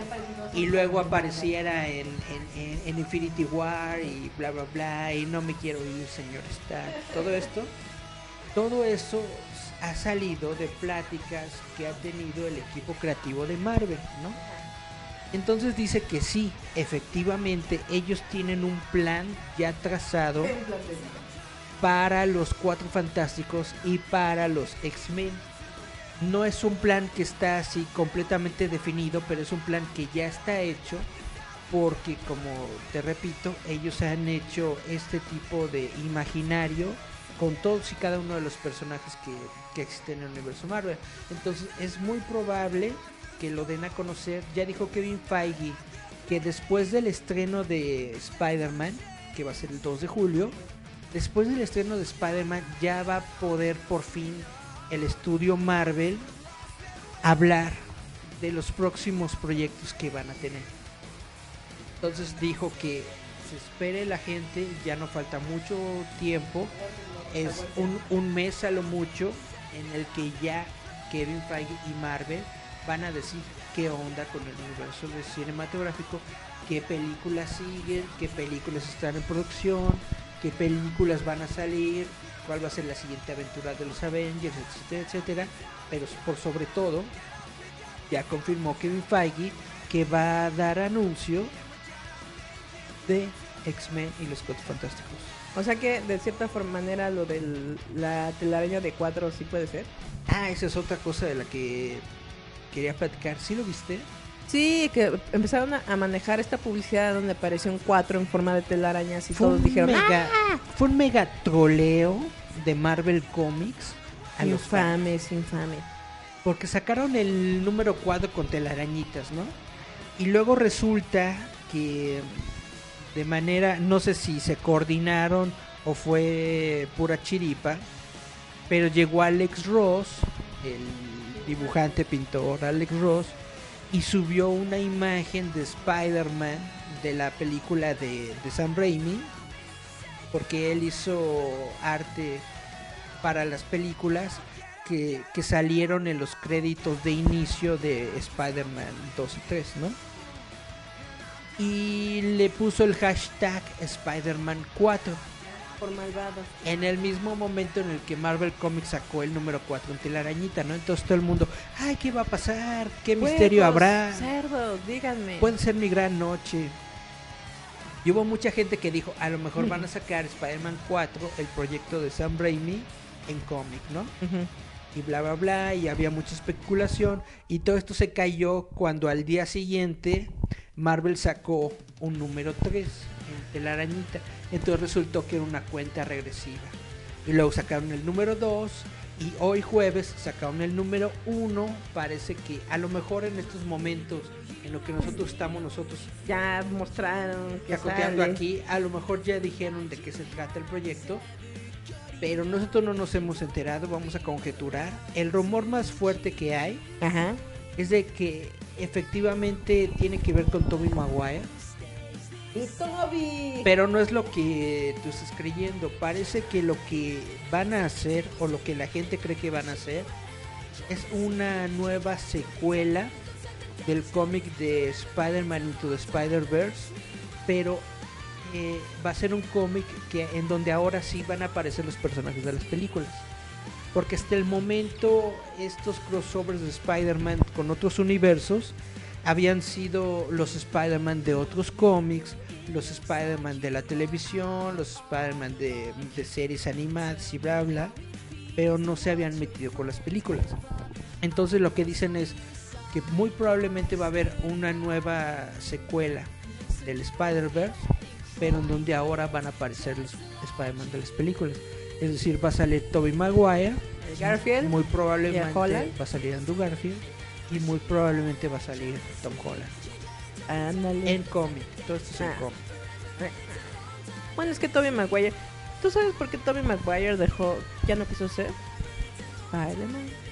No es que él no haya querido ser Spider-Man, se canceló el proyecto y pues dejó de ser Spider-Man. Ah, es que yo había escuchado de que porque había engordado y ya no se lo dieron. No, no, no, ya engordó después Ah, bueno, bueno. porque no tenía trabajo y cosas así, pero no, eh, Tobey Maguire jamás renunció del rol de Spider-Man. Con eso y con que, a pesar de que se lastimó la espalda de verdad por los arneses. Spider-Man 2, precisamente por los arneses, él nunca renunció al personaje de Spider-Man, fue Sony el que lo dejó ir. Dijeron, ábrete, Toby. Y lo, y lo dejó ir no porque Tobey Maguire fuera malo, sino porque el plan de Sony era reiniciar la franquicia con un nuevo actor, con nuevas personas y bla. Para ti, ¿cuál ha sido el actor que mejor lo ha interpretado? El mejor actor, el de el de la serie de televisión de los 70s, Hammond, David Hammond creo que se llamaba. ¿Eh? De. No, bueno, de las películas, mi película favorita de todos los tiempos del mundo mundial de superhéroes es. Spider-Man 2. Yo creo que el mejor villano que ha existido del Diego Rivera, ¿El Octopus? Diego Rivera como Doctor Octopus, fue wow. Y Tobey Maguire como Spider-Man también así, wow. Y la viejita que le hace de tía May, me encanta esa serie. Dice, me dice mis respetos. Así de, oh, pero sí podemos sacar nuestro tostador. no, señor, eso es con una cuenta, se hace una, un depósito de 400 dólares. Y puedes ver los, las lagrimitas de la tía May. Mm. Yo nunca lo he visto. Y, y netamente, a mí, a, a mí sí me saca la lagrimita cuando no le das su tostador a la tía May. Porque eran pobres. Pero, ah, pero llegó la otra tía May acá. Uf, te dan hasta por donde no. Eh, esa saga de Spider-Man de Sam Raimi está en un lugar muy especial dentro de mi corazón. Incluso Spider-Man 3. Spider-Man 3 me gusta mucho la escena del arenero. Cuando se, cuando se convierte en el arenero, eso suena muy, muy chida. Vamos a bloque musical, Julieta. Vamos a escuchar esta rola que se llama Lola la trailera. Nah, vamos a escuchar a Meg Myers con Desire. Está- Es muy, muy buena esta rola, eh, la neta. Mike Myers. Meg. Es una morrita. Meg Myers con Desire. Vamos a escuchar esto y volvemos. Escucha Radio Enciende tu mente con Giant Metal Roboto.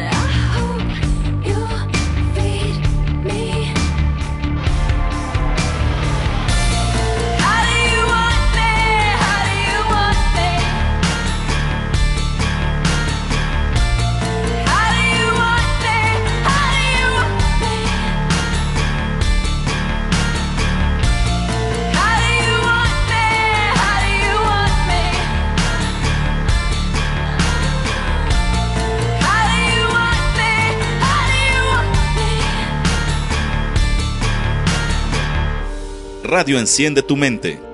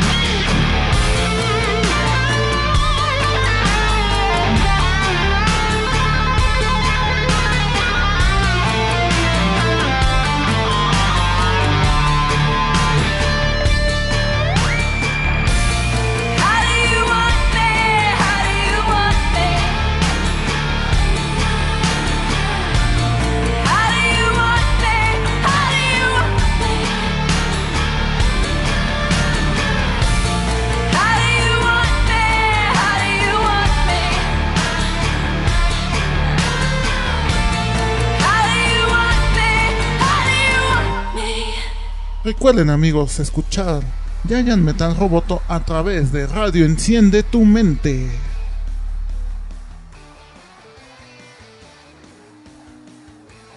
Yeah. Y volvemos a Giant Metal Roboto, su charada de costumbre. Estábamos hablando de los halcones galácticos. Ay, Son de plata y de acero. Estaban, la otra vez pusieron en un grupo al que pertenezco. que ¿Cuál era el, el regalo de El Navidad? mejor vaquero. No, el regalo de Navidad que nunca te dieron y hasta el día de hoy aún deseas. Yo he comentado muchas veces que a mí siempre me dieron lo que yo quise. Yo hasta el día de hoy todavía deseo el mutágeno. De las tortugas ninja. Hasta el Que día de hoy. tenía sus tortuguitas chiquitas de plástico.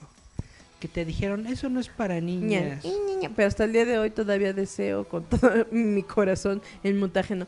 Ahora ya sé que nada más es Vilgag con una mendiga tortuguita de esos plásticos de esponja. Ajá. Pero en mi corazón yo quería que esas tortugas se volvieran de verdad las tortugas ninja. Y era muy bonito ese sentimiento. Sí. Mientras todas tenían a, a la familia Hart, yo quería el mutágeno de las tortugas ninja. Pues fue un buen juguetito. Yo tampoco lo tuve. ¿Sabes también eh, algo que también que quise? Nunca supe si lo vendían, pero el, el robot de Crank. Crank, con su... el que era de dos patitas, con el que escapaba, sí. Ese sí lo tuve. Sí, sí, sí, el Pero crank, el crank con sus patitas sí. Pero el cuerpo robótico en donde crank está en la panza, ese también yo nunca lo vi en las, en las tiendas. Ese yo también lo deseaba, me encantaba ese robot. Me acuerdo ya hubo un tiempo, ya creo que a principios, mediados de los noventas, en donde ya estaban descontinuando los juguetes de las tortugas ninja. Me acuerdo que yo fui con un tío y estaban así básicamente en, en- en la pila de, De de ya lléveselos. de los de oferta. Ajá. Y de ahí no estuvimos buscando todos los que me faltaban. Chas, chas, chas. Y sí, estábamos crank y crank, ¿dónde está crank? Y bla, bla, ni un solo... Creo que ese juguete, esa figura, no existió. era me parece mítica. que me parece que en su momento no la produjeron. El único crank que produjeron es Fue el que llegó, las patitas. que nada más es el cerebrito con sus patitas de metal y ya. Sí, porque ese siempre yo, yo lo decía. El crank ese yo sí lo tuve. El de tú sí tuviste al, a la ratita Splinter. Tuve Splinter, claro. ¿Sabes también que, El, el, el, el que me duele mucho que se haya es, ido? es Baxter Stockman. Para quien no lo saben, es la mosca. Porque fui a un viaje, no me acuerdo a dónde fui. Te lo llevaste para jugar. Me llevé a mi Baxter Stockman para jugar y lo perdí. El Baxter era como el epítome del ñoño, ¿no? Era, era, era la, la mosquita así de. Tin, tin, Ya ni me acuerdo por qué se vuelve mosca. Pues por un experimento científico, como todos los genios malvados ochenteros. Se vuelve, se vuelven moscas, nada más porque yo. Estaba experimentando con mutágeno. Ya ves que la propiedad del mutágeno es de que alteraba tu DNA de la última cosa que hubieras tocado, una onda así, ¿no? Y él tocó una mosca. Entonces, como Splinter estaba mucho con seres humanos, se convirtió como en un humano rata. Era un humanoide. Y las tortugas eh, tocaron a Splinter y también como que se llenaron de DNA humano. Una onda así, ¿no? ¿A ti no te encantaba la película? ¿Se habían cagadas? El Baxter tocó una mosca. A, a mí lo que me gustaba de la película es cuando obviamente ponen estos animatronics ochenteros que estaban bien curiosos. Cuando está Splinter según acá en su, en su jaula y también hacía como... Ya, ya, ya. Ajá, en su jaulita. Intentando Estaba imitar. entrenando ya, ya, de su maestro Hamato Yoshi. Pero ya es que hacía sus gatos. ¡Ja! Oh, bien bonito, pero versión ratita. Y ya cuando Versión crece y todo, que, que ya ves que lo matan y todo eso, que se queda bien triste. Y cuando él se encuentra las tortugas, que están, son unas tortuguitas bebé bien cagadas, igual. Ahí estaba una ternura. Y luego yo no entiendo de dónde habrá nacido esa como sofilia de la gente por el Leonardo. Ahora, Era una tortuga. Un señor en traje de tortuga. ¡Basta! Leonardo. Yo conocí a varias morritas en la secundaria que estaban enamoradas de Leonardo. Pues supongo que porque es el líder carismático. No era carismático, era muy emo. Para mí, eh, la mejor tortuga siempre fue Rafael. ¿Verdad que sí? Sí. Era la combinación de todos en uno. Era el fuck you. No me importa la. ¿Te acuerdas Ya. cuando se va encubierto? Sí. Ese es uno de los... Bueno, para los que no han visto esa película, se enoja con todos porque sí es uno de enojón. Y se va Sí. solito. Y se pone así, es un traje de detective, que sí existía ese juguete. Es una gabardina con su sombrerito. Sombrero. Y eso sí, sobre todo, se ve súper cagado porque como tiene su caparazón, se ve todo gordo, así, Ajá. bien cagado. Ese era como su disfraz de humano, su gabardina y su Su sombrero. traje de eh, clan. Ajá. Pero era divertido. Eran de esas pocas cosas que todavía recuerdo que todavía existían. Lo genial de esa película, de la 1 y la 2, era de que los efectos de las criaturas los realizó Jim Henson, El señor Moped. la compañía de Jim Henson. Mucha gente le echa tierra a la a las Tortugas Ninja 3 cuando viajan al pasado. A mí me gusta también mucho esa película, netamente. Yo tenía un Viewmaster con todos mis disquitos de la película. Uh, Aquí crack, crack, crack, crack. Con la película de las Tortugas Ninja 3. A mí me gusta mucho la película. ¿Te acu- ah, Sobre todo porque la Abril O'Neill de la primera película no regresa en la 2, la cambian de actriz, pero regresa en la 3. Y eso fue bueno. Y eso fue bonito. Algo que no sé si ustedes se acuerdan, uno porque está anciano, pero antes en tiendas departamentales como Liverpool tenían una mesa de exhibiciones, ¿te acuerdas, Eric? Ajá. Que era una mesa así, un- una mesa tablón como que te gusta de 2-3 metros Ajá. y ahí ponían los juguetes abiertos para que tú jugaras con ellos y decidieras si los querías comprar. Hasta que se los volaron. Quién sabe, pero eh, bueno, es que eran otros tiempos. Ahorita sí, porque ya hay mucho demasiado chaca y ya hay niñitos rata desde los 4 o 5 años. Pero antes era algo muy lindo porque luego te esperabas a que el niño X dejara de jugar con eso para poder agarrarlo. Y decías, ah, lo deseo. Y tus papás, Nel, vas mal en la escuela. Menos los de Eric porque dice que lo consentían. Pero uno se decía, no, tienes malas cafeginos. Pero, pero, pero, papá, quiero esto. Muchos juguetes jugué con ellos, pero nunca me los Sí llevé me- a casa. Si iba mal en la escuela, sí me daban mis cuerazos, pero nunca me Te privaron de juguetes, a mí sí. nunca me negaron nada. Lo que yo quería sí me lo daban.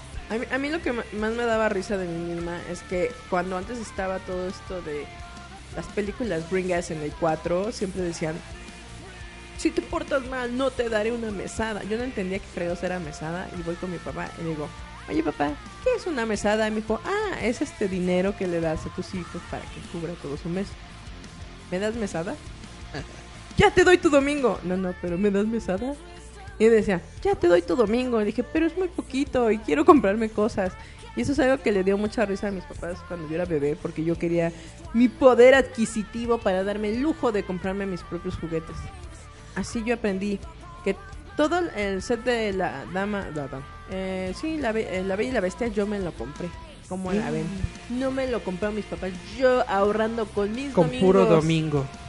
Me compré a la bestia y a la bella. Como la ven así. Yo tenía que como 7, 8 años o algo así. Pero yo ya sabía que yo quería, estaba demandando el valor del dinero. Eso está cool. A mí me daban dinero todos los días, por eso Porque no pensaba, la verdad, subir mis calificaciones. ¿Para qué les digo la? Prefería trabajar arduamente para tener mi dinero. Es que yo siempre fui muy rebelde en la escuela. ¿Qué quieren? Tengo un desorden en la cabeza o algo así. Me hace rebelarme ante la Todo- autoridad. Ante la autoridad siempre soy el de breaking the law, breaking the law. No sé, tengo algo en la, en la cabeza. Es- siempre he dicho es por tanto perico que me ando metiendo. Es muy probable. ¿Qué otro chisme hay, Eric? Pues resulta que acaban de anunciar para el día de mañana, aunque ya se puede encontrar desde hoy, un nuevo juego de Harry Potter. ¿De Harry Potter? Ajá. ¿Cuál crees que sea la casa que más le gusta a la gente? Gryffindor, No, yo he visto que les gustan más los de Ravenclaw. Hufflepuff. Yo he visto a más gente eh, nerd con playeras de Ravenclaw que de Gryffindor. Yo he visto mucho Hufflepuff. Pero si te fijas que es muy raro ver a alguien que tenga acá de las otras dos casas. Slytherin y Gryffindor. Ujú. Yo tengo de Gryffindor. No, pero yo me refiero en las convenciones, así que te los topes en la calle. Yo he visto más gente con playeras de Pues Ravenclaw. me lo compré en una convención y me lo llevo a la calle. pero yo estoy hablando de que yo he visto con estos ojitos. Porque yo siento que como en la casa de Ravenclaw es de los nerds, pues muchos saben que son nerds y se ponen esa playera. Es que nunca lo entendí. ¿Qué, qué- cómo se supone que están eh, clasificadas? Los Ravenclaw son los estudiosos. Se supone que Hufflepuff son los nobles. Ravenclaw son Los- los estudiosos, Gryffindor son los valientes y Slytherin son los gandallas. A mí me da risa cuando dicen, yo soy este Slytherin, digo, a ti no te aceptan porque eres bien menso. Váyase, Hufflepuff. Exactamente, exactamente. Tienes que ser malvado, ¿no? De- de- así de mala sangre. Pues más o menos, porque también la onda es de que el sombrero seleccionador toma en cuenta lo que tú quieres. ¿Y si guagüea en inglés? ¿Eh? ¿Sí guagüea el sombrero? ¿Babea? Guagüea. Porque aquí ya se dice, oh, qué impresionante. En inglés no sé si también. Es que en inglés la gente guagüea, como Elmer. No que aquí hacíamos. Hacen la fue como Baba Dawote. que es algo que cuando hacen The Big Bang Theory no entienden del personaje de Kripke. Él guagüea. O sea que gu- agua- como que vete a tapar, ¿no? Eso no lo entendieron en la cuando lo empezaron a, a doblar. Por eso dije, también guagüea. Porque aquí se hacía así, oh, sí, vida. Increíble, hay, hay pensamientos. Dice que no. Pues es un sombrerito, no tiene lengua. Claro que tiene lengua. Bueno, tiene una lengua de cuero. pero es así, es así, dice, oh, veo sentimientos, no, con que el líder no, eh, no, sí. Pero entonces, eh, ¿de qué trata de nuevo de Harry Potter? ¿De qué trata el juego de Harry Potter? Esto es muy interesante porque está desarrollado por la compañía Niantic. ¿Y quiénes son Niantic? Ni anticosas Son los que crearon el fenómeno mundial de Pokémon. de Pokémon Go. ¿En serio? Sí. Oye, eso estaría Y genial. entonces es algo muy parecido a Pokémon Go en el sentido de que tienes también como que moverte y tienes tu realidad virtual, Para interactuar en tu mismo universo. pero en lugar de buscar Pokémones, buscas criaturas mágicas y usas tu celular como si fuera tu varita. Ay, qué jalada. Y luego y entonces lo vas y ¡shuas! y. Imagínate cuánta, cuánta gente torpe los va a tirar. ¿Cuánta gente torme ha tirado su celular?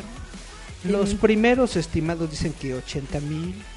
Imagínense toda la gente torpe y alguien, ah, se cayó el celular y se echa corriendo. Es que, ay, siempre se me olvidan los estos embrujos de Harry Potter. ¿Cuál es el que la gente hace?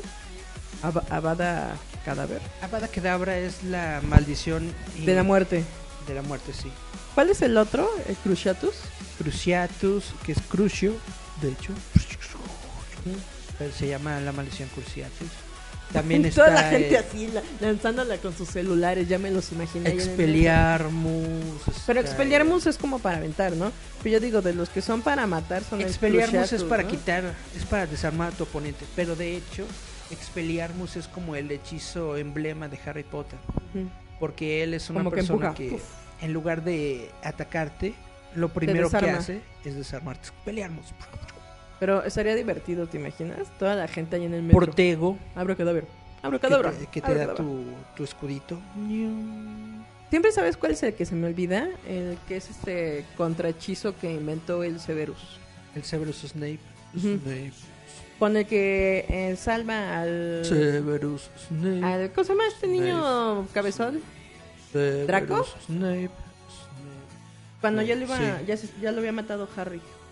Sí, este, ah, el, el hechizo con el que ataca a Malfoy Es de- igual de Severus, él lo inventó. lo inventó Severus. Ay, no me acuerdo cómo se llama, pero es muy chido. Es que lo genial de ese hechizo es de que te hace unos cortes profundos que no puedes curar y él creó el contrahechizo para poder sanar esas heridas. Que se lo avienta el mismo pelonchas para que no... Es que es- creo que tiene de las muertes más feas el Snape. Le avienta el mismo hechizo que es de para que tenga estos cortes y no eh, uno se lo para que se devuelva. Para que no se pueda sanar porque solamente podía sanarlo él mismo. Y luego le avienta a la Nagini que estaba con su veneno que hace que como que te pudres, ¿no? Ajá. Y viejo infeliz, lo quería hacer sufrir. Por algo eso era el malvado. Pero siempre lo diré algo, los Malfoy son las perras de Harry Potter. ¿Cómo se llama? El, el Lucius. Ese, ese personaje a mí me encanta. Lucius Malfoy, el papá de Draco. es, la, es la persona más mustia de todo el universo. Sí. Me acuerdo, siempre me da mucha risa cuando dice, esta es mi verdadera máscara con la que vivo todos los días. Pero la manera en que lo hace, el actor me da mucha risa porque lo hace como una divinidad. Así, esta es la verdadera máscara.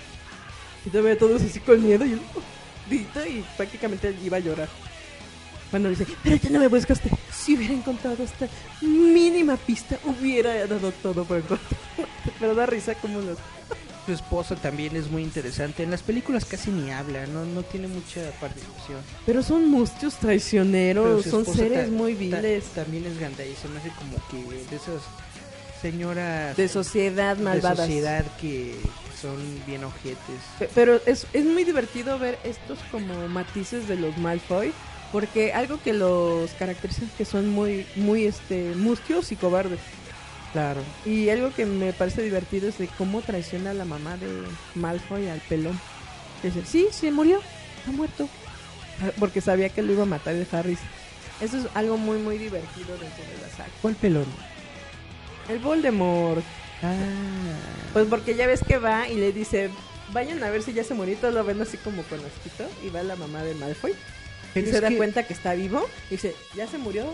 ese es un momento muy... Donde por primera vez tienen calzones. Ese es un momento muy genial en los libros que No se pasó a, a la película. tal vez no se no se mostró tan tan grande en la película, pero es un momento muy chido, porque como bien dices es cuando dices, ya esto es más que tener Tan remordimiento, Tenían ya se, miedo ya, ya se hartaron de ser de las este, perras. de, de este tipo que básicamente tomó control de su casa, de sus propiedades y de todo lo que Es que ustedes no saben, pero Voldemort cuando renace se va a instalar A la cómodamente Malfoy.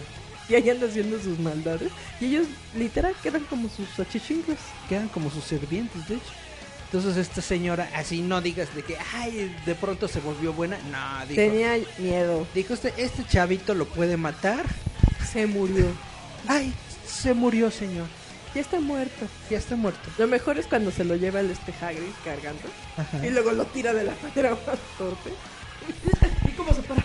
Morirás, Voldemort. Shu, shu. Eso está muy cagado. Lo mejor es cuando se van ellos tres huyendo. Hasta caminan bien rápido. Vámonos, que, que nos vamos a quedar para ver que nos maten. Eso es muy divertido. Dentro de lo de Harry, los Malfoy. A lo mejor son odiosos, pero para mí son los personajes más divertidos de toda la saga. Eso- por es- su- porque son mustios, como ellos solos. Son muy buenas historias. Hace unas semanas se había dado la noticia de que JK Rowling quería hacer más libros sobre Harry Potter. Y mucha gente le metió el, el meme Ajá. de la zorrita esta de... La de los dibujos, ¿cómo se llama? La de... La casa de los dibujos. Ah, la morocha. Y la, La morocha. perra seguía. Ese de ahí, la perra seguía y seguía. y yo dije, no manchen, no es el primer escritor o Que hace un escritora montón de spin-offs sobre sus mismas sagas. que se pone a hacer nuevos libros. Yo me acuerdo sobre que- todo cuando una saga pues es exitosa. Yo me acuerdo... Y después de dejarla muchos años, porque por ejemplo, Isaac Asimov, uno de mis me- más, más El que inventó las leyes de la robótica. Ajá, uno de mis más grandes ídolos, Ujú. escritor de ciencia ficción, durante muchos años, como por 10, 15 años, dijo, yo ya no voy a hacer nada de la, de la fundación, ¿no? Que es como su trilogía más importante. Pasaron los años, pasaron como 15 años, dijo, ¿saben qué? Mejor sí. Creo que sí tengo Como que, como, como que me llegaban más ideas La y voy a hacer inspiración llegó y no de fue en hecho, forma de churro. sa- sacó una segunda trilogía. Entonces ahora ya la saga de la fundación son seis libros. Es que es, es, por ejemplo, yo yo vi a eh, grupos de fans de Harry Potter que dijeron que lo mejor que podría hacer ella es una serie de Netflix donde hable de los mediadores, de cómo crean el este este mapa de los y cómo atormentaban a, o sea, toda la historia de lo que Lo que, lo el- que sea que ella haga, yo creo que Ah, lo van sí. a consumir. Yo creo que sí. El, form- el mejor formato que puede haber para Harry Potter, La Netflix. yo creo que es una serie de televisión. Porque ya lo vimos con Criaturas Fantásticas. dos horas para contar una historia completa como que no, No es te sabe. Y entonces se siente corrido, se siente como que le meten Forzado. demasiadas cosas, se sienten forzadas las relaciones y entonces al final te quedas de que, what, ¿de qué carajos vi aquí? Lo mejor que podría hacer JK Rowling si va a realizar un nuevo proyecto Que sea una serie para... lo mejor sería una serie de televisión. La onda es de que según lo que yo tengo entendido, ya firmaron contrato con Warner para las cinco películas de Cartoons Fantásticos. Pues faltan tres. Está bien, ¿eh? Porque creo que van a demostrar un poquito de la historia de los loquitos estos. ¿Cómo se llaman? Los Strange. Somos Los Strange, ¿no? los Porque... Strange de cristal. Porque, ¿cómo se llama? Se me olvida el nombre del doctor que es... El. Doctor Strange. Ah, del que protagonista criaturas fantásticas. ¿Cómo se llama este hombre? Eh, Newt, Newt. Scamander. Porque está enamorada de un Strange, ¿no? De- estaba enamorado de Lita Strange. Y resulta que Lita Strange también estaba enamorada de él, pero nunca se dijeron. Y entonces la Lita después conoció al hermano de Newt y se quedó con el hermano de Newt. Y entonces el, Los parientes por... el Newt como que está resentido de que nunca le dijo nada a la Lita. Y la Lita, aunque sí quiera al hermano, al mismo tiempo sigue teniendo sentimientos por el telenovela. Y tiene como que ese Tania, quiero mi trailer. ese resentimiento hacia Newt de que ella sabe que le gustaba a Newt y Newt nunca dijo nada. Chan, chan, chan. Vamos a corte musical. Vamos a, por a, esto. a, a rola. Rola, la, rola, rola, la rola. Con Mimi, Mimi de Calaf. Vamos a escuchar este grupo que se llama Come Charisma con su canción que se llama Monster. Pues come carisma. Come, veo carisma. Vamos a escuchar entonces a Call Me Charisma con Monster y volvemos. Yeah. Escúchanos a través de la frecuencia de radio Enciende tu mente con Giant Metal Monster, Roboto. monster under my bed. Come out and play, cause I need a friend. You're so damn close that I feel your breath. You're the only one I have left. Feel you in my bones. Shiver up my spine, you're a master of disguise. You show up when no one's home. Are you really just a you in my mind, and my soul. But I love when you jump in and help me feel something. My blankets are the door, my bed is the coffin. And just as it closes and I go to lock it, I sing that lullaby you taught me. Monster, monster under my bed. Come out and play, cause I need a friend. You're so damn close that I feel your breath. You're the only one I have left. Show me where to go. I guess I'm always lost now that everyone is gone. You're the one who gives me hope. Told to be afraid, but around you I feel safe. And you know that I love when you jump in. You help me feel something. My eyelids door, my mind is the coffin. As they're closing, you come from the closet and sing that lullaby you taught me. Monster, monster. Save me someone, I'm crazy, or maybe something saying. My days are numbered like babies. I stay in slumber, let's face it. I spend my summers in basements. I fucking love when you hate me. I never want you to take me from my monster, monster. Someone call a doctor, a doctor. I'm fucking up a rocker. Don't offer to talk when you're not gonna stop coughing these oxys to feed me. I'm probably not gonna eat but if are problems within me are just a monster you're seeing, I'm singing. Monster, monster under my bed. Come out and play, cause I need a friend. You're so damn close that I feel your breath. You're the only one I have left. Monster, monster under my bed. Come out and play, cause I need a friend. You're so damn close that I feel your breath. You're the only one I have left. Estás escuchando a Giant Metal Roboto a través de radio Enciende tu mente.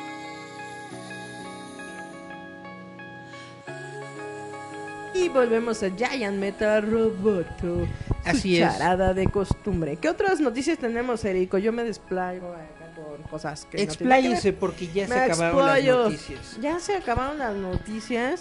Del día de hoy sí. Que estuvo muy buena las noticias, pero sí ha habido, ¿no?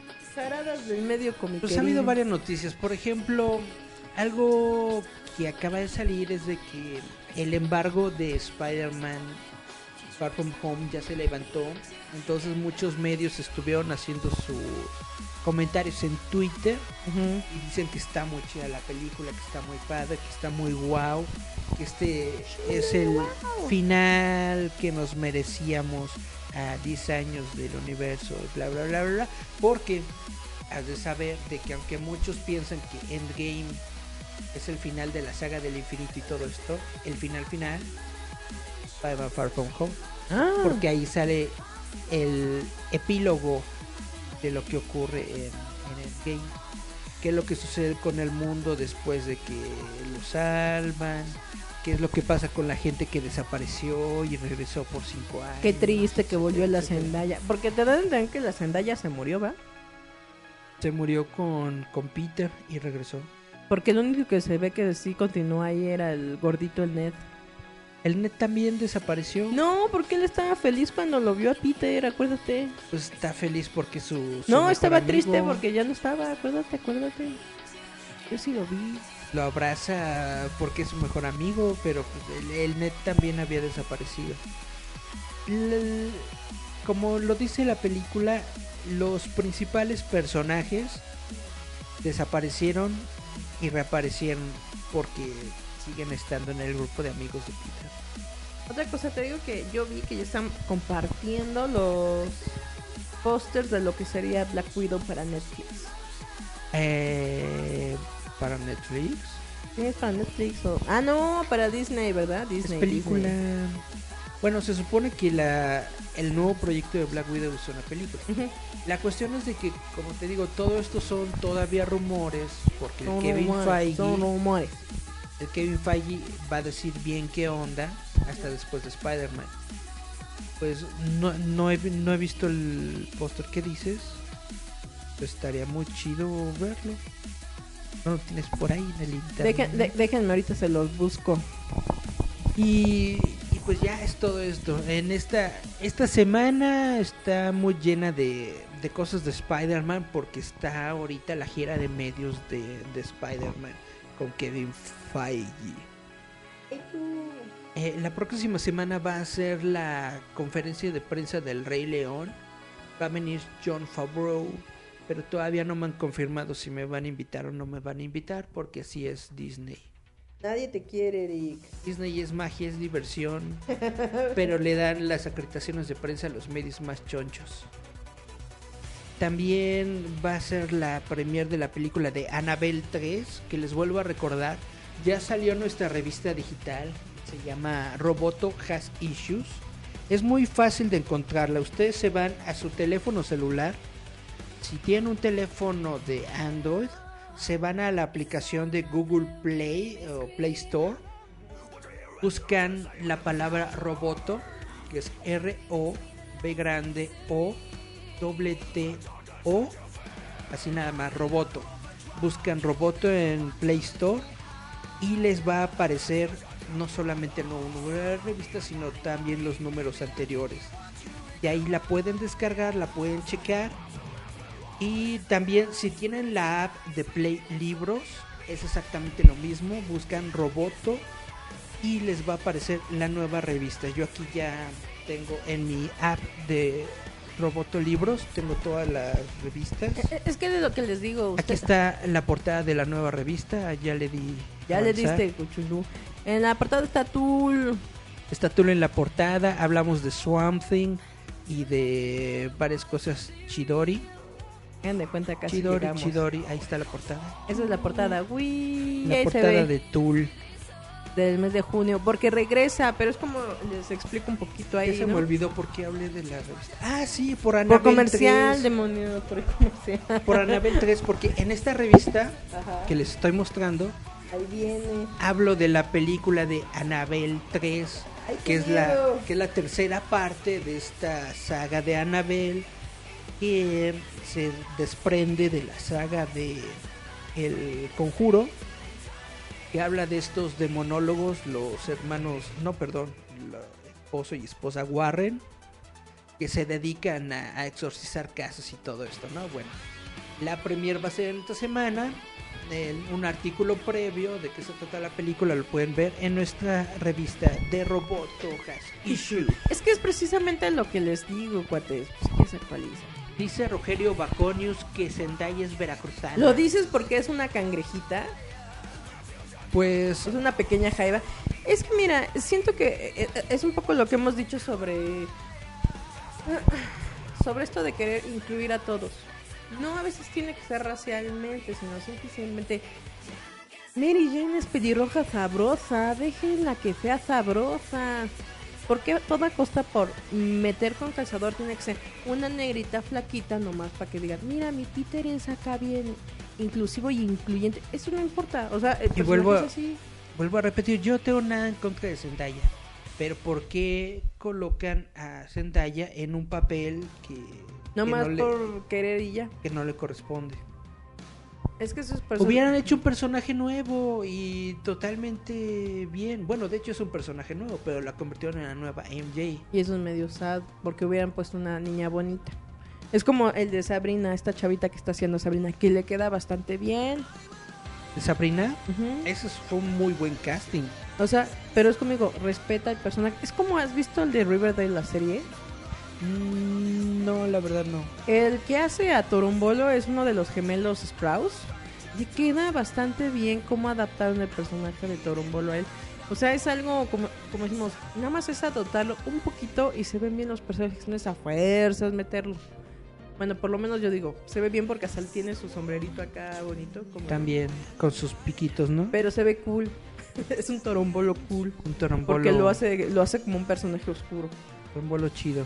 Sí, pero es lo que decimos, es adaptar al personaje y no a fuerzas cambiar al personaje en todo. Porque es como decimos, ¿qué es lo que denotabas más en quererle morbosear la nalgona a Peter Parker? Que Mary Jane era demasiado sexual y demasiado sensual y estaba bien cachona. Y era una pelioja chichinalgona con un pelazo y de repente... Ah, es esa insípida del CCH. Pues, ¿qué? ¿Por qué? ¿Por qué nos quitan lo bonito? Vuelvo a repetir, yo tengo nada en contra de Zendaya, pero no le queda el papel de Mary Jane. Lo sentimos en nuestro corazón. Le, hubiera- le hubieran puesto otro nombre, le hubieran puesto otra circunstancia, le hubieran puesto Juana Sánchez, GS, Es la indocumentada que está enamorada de mi Peter. GS, que está enamorada de Peter y está muy Y le bien. lleva un montón de, de tortas ahogadas. Y está muy bien que, que el Peter se eche a la, a la GS y salgan juntos y todo, no pasa nada. Pero no la conviertan en MJ, porque MJ, ya sabemos cómo es MJ, ya hay una manera determinada en la que nuestra infancia nos dijo que así era. Y era la MJ. fuga del Peter Parker.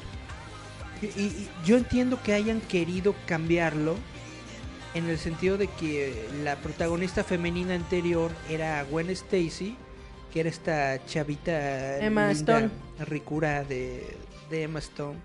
Querían como la yuxtaposición, ¿no? Cambiarla, cambiar el rol. A una pandrosa. Pero pues como que no... Lo no se sentimos. Es de cuenta, es como que de repente tu personaje en la novela es este Araceli Arámbula. Y de repente dices, ah, no, te vamos a poner a Tiara Escanda. Ándale, ándale, algo así. O como cuando tú ves eh, aventuras en el tiempo nada más por Belinda Ajá. y te la cambian por... ¿Cómo se llama esta otra? La, que pusieron.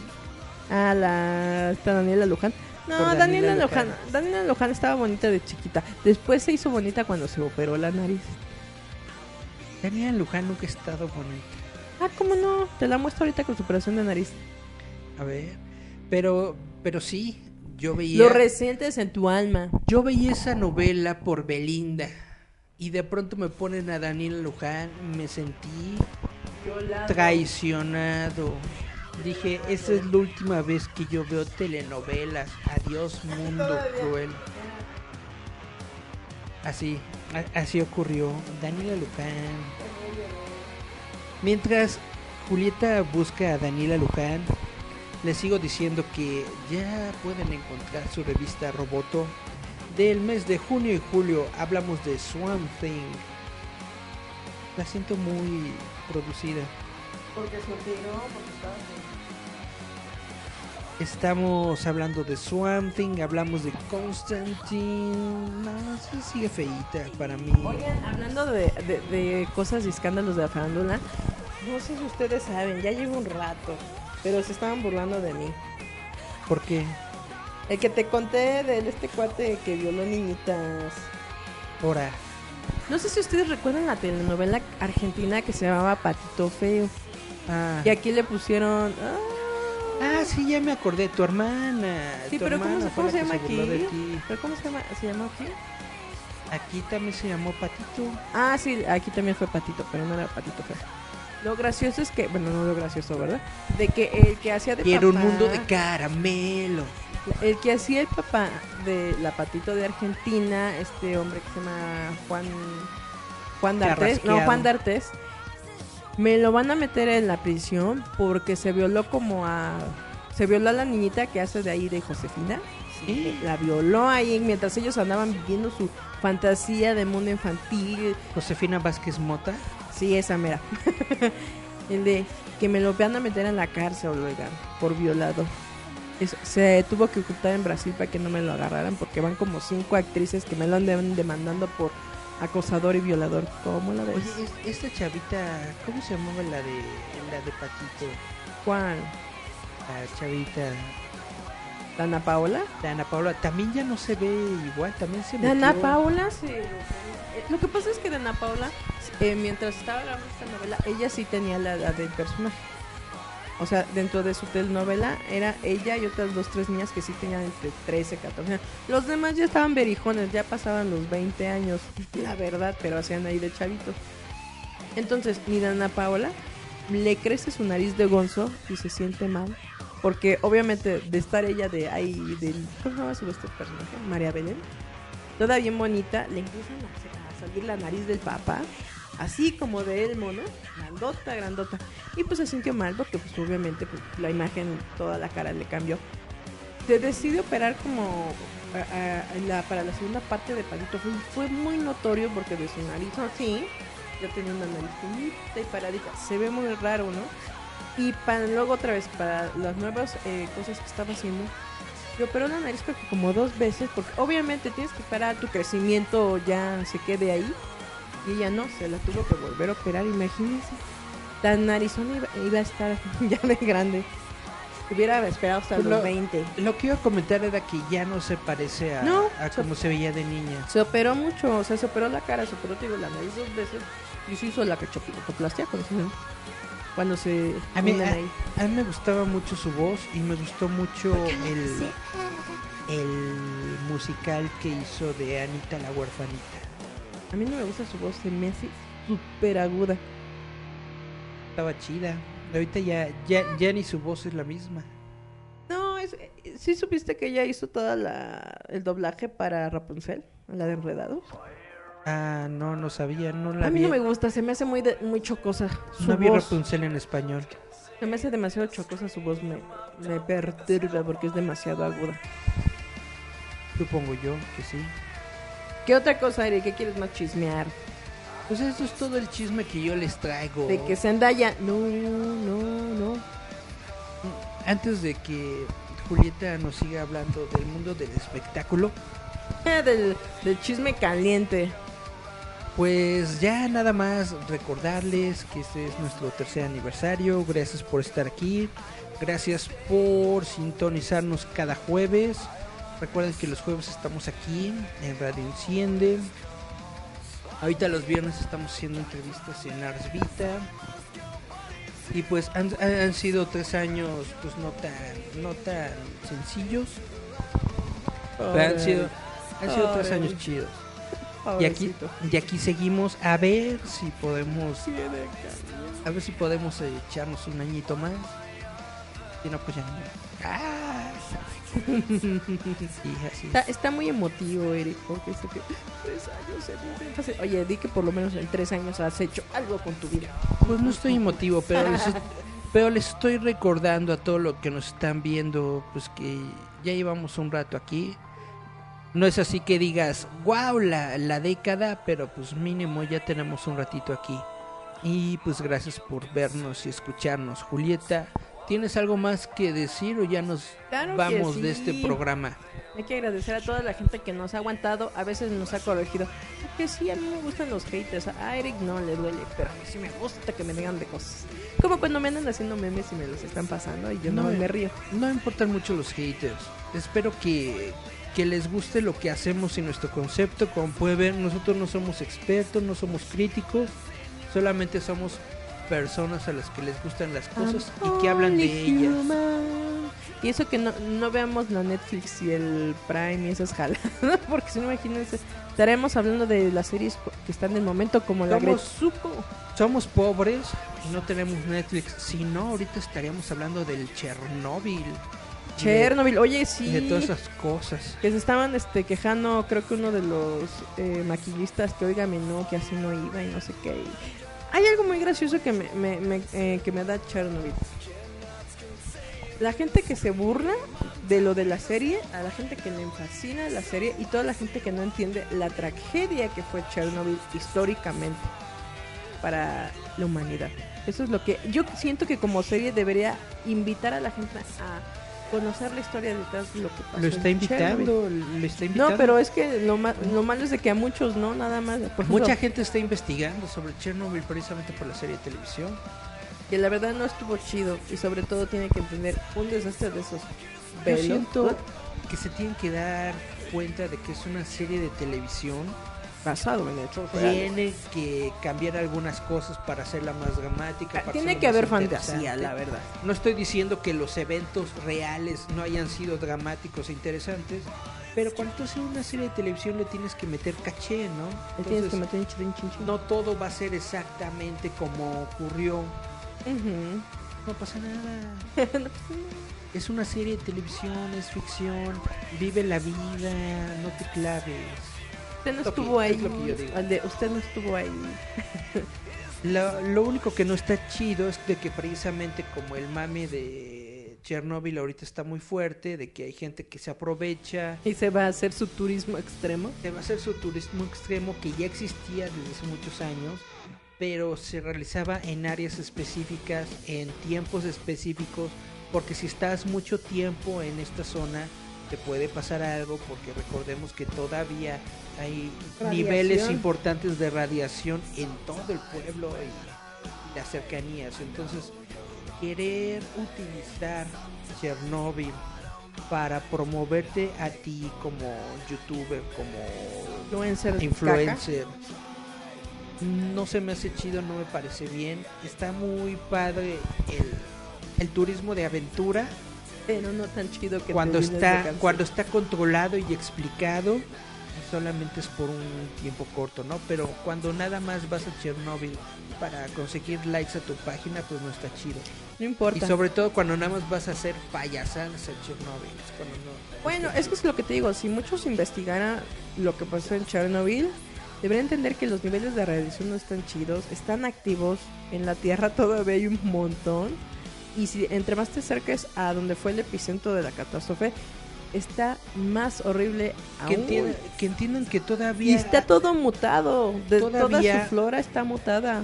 todavía hay un núcleo vivo ahí, Ahí en está dormido, Cada literal. cinco años o cada 10 años le echan concreto encima porque la radiación la, la- Es lo demasiada. consume y la corroe y va destruyendo ese escudo de concreto que le ponen. O sea, no es algo chido, no, No. es algo padre para estar No, ahí. y, y te digo, la Es el naturaleza de está una mutando. tragedia. Y la naturaleza está mutando y los niveles de radiación a los cuales se tuvieron que adaptar. O sea, para que me entienda luego la gente, la radiación quema.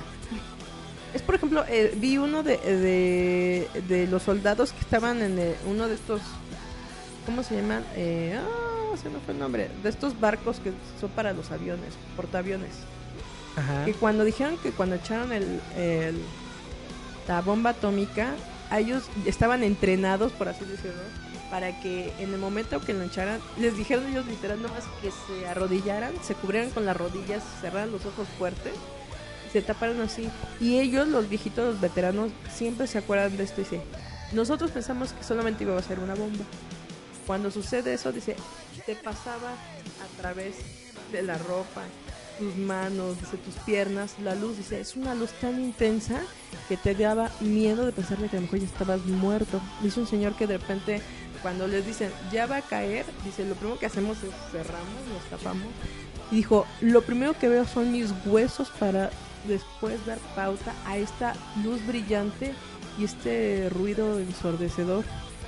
Dice, no quiero imaginarme lo que vivieron las personas que estaban en la tragedia. Obviamente, pues después de la historia, los que contaron fue de que literal sintieron que se quemaban en vida. Bueno, hay, hay historias muy, muy gachas sobre la Muy bomba macab- no, nu- pero- nuclear, pero yo recuerdo mucho las escenas de, de un anime, no me acuerdo ni cómo se llama el anime. Que fue en base a la tragedia de la que bomba atómica netamente tú ves cómo las personas se derriten en la calle. cuando sale la cu- cuando lanzan la bomba netamente se derriten así como si fueran de cera Porque es una... eh, se deshacen por completo ni siquiera los huesos quedan era la sombra nada más. nada más quedan sus sombras Ni calcinados. de, de, De lo que fue atrapado de luz. carbón de carbón pegadas en la pared Y es, por ejemplo, cuando eh, ves también documentales sobre Chernobyl, no los de ahorita, los viejitos, te dicen mucho las personas, estábamos en nuestra vida cotidiana y empezamos a escuchar la alarma de porque todos tenían sus alarmas en, en su pueblo. Dice, y sabíamos que si era tal alarma era porque había una falla nuclear. Dice, ese día fue otra alarma que a todos nos hizo helar el corazón. Dice, de repente oíamos a la gente, corran, Decíamos, ¿pero por qué? Porque pues obviamente ellos no sabían qué onda. Y cuando dicen, corran, se acaba de romper allá y viene toda la reacción, pues obviamente ellos no sabían qué rayos era esto, ¿no? Dice, y empezamos todos a escapar, escapar, escapar, escapar y no sabemos ni de qué. Hasta que por eso la ciudad quedó atrapada en el tiempo. La gente simplemente se levantó y se fue corriendo hacia obviamente a escapar de la ciudad. Mientras los que se quedaron, muchos se murieron intoxicados, quemados o reducidos cáncer Ah, y el cáncer está bien sabroso. Porque obviamente el, lo que cuando te dicen sobre ir a, a Chernobyl de este turismo, que es como el turismo de aventura, te dicen que no puedes pasar de ciertos perímetros porque el nivel de radiación es tan alto que si tú estás propenso a, a un cáncer, te adelanta por meses. O sea, que es de cuando si tú tenías un microcáncer en el cerebro o estabas propenso a eso, que te, magnifique, se acelere, se acelere, porque obviamente es lo que hace la radiación mucha gente le ha valido y se ha metido y obviamente no dura porque es como dice los niveles a un nivel humano no aguantan a menos que sea de México no estamos curtidos con tanto metal pesado podemos soportar incluso los rayos gamma. Pues bueno como ven eh, a veces uno sí es leído y escribido pero no en todo Como ven, mm, les repito, no somos expertos ni críticos, pero pues podemos hablar de muchas cosas. como dices soy un tonto funcional. Y bueno, pues ya nos vamos. Esto fue Jay Metal Roboto. ay qué triste Muchas gracias por habernos escuchado una semana más. Muchas gracias a los que nos han seguido por tres años y a los que no, pues fifi fifi fifi. oiga Oiga. mi mamá ya tiene bastante con cargarme ah, sí. Vamos pues Les recordamos que estamos a través de todos los esos que, eh, que te sabes tú. el- Pueden escuchar, ¿no? Este programa lo pueden escuchar por Spotify, lo pueden escuchar por iBox, lo pueden escuchar por iTunes, en su Apple, pueden escucharnos en, en Google, en, en Google Podcast, pueden vernos en Facebook. Hay Pónganme enoja, plataformas. pónganme me perra para que sepa que estaban por ahí. Ustedes busquen roboto.mx o nada más la palabra roboto con doble T y es muy probable que nos encuentren. Y recuerden que esto se va a transmitir el domingo a través de iBox y ahí van a poder escuchar todas las canciones de las cuales yo estoy diciendo. Porque luego me dicen, ¿por qué no soy yo? Pues porque es para el programa editado para versión más audio. iBox, Anchor, todos estos sistemas. Sí, porque ya me audio. dijeron que nos están escuchando por Spotify, como Dios manda según. Spotify es nuestro es nuestro principal fuente de, de audiencia, la verdad tenemos como unas 100 personas cada semana. Para que vean que sí nos escuchan. Entonces recuerden seguir Robotojashishus. Ah, pues. Ámenme, idolatrenme. Mañana los vuelvo a ver. Qué triste mi situación. Mañana nos volvemos a ver allá por Asvita. Pero mientras los voy a dejar con estas dos rolas. Este se llama de Hyperbow, se llama Scars y el otro es LSD de No New Friends. Es una participación que tuvieron con la CIA, por si quieren checarlo. Están muy chidas las rolas. Entonces esto es I Prevail con Scars y LSD con No More Friends. No New Friends, perdón. Vamos a escuchar entonces estas canciones, nos despedimos. Gracias por aguantarnos otra semana más y nos volveremos a ver. Nos escuchamos la próxima semana. Fue bebés. Bye, bye, bye, bye, bye. Estos es Giant Metal Roboto. Escúchanos a través de Radio Enciende tu Mente.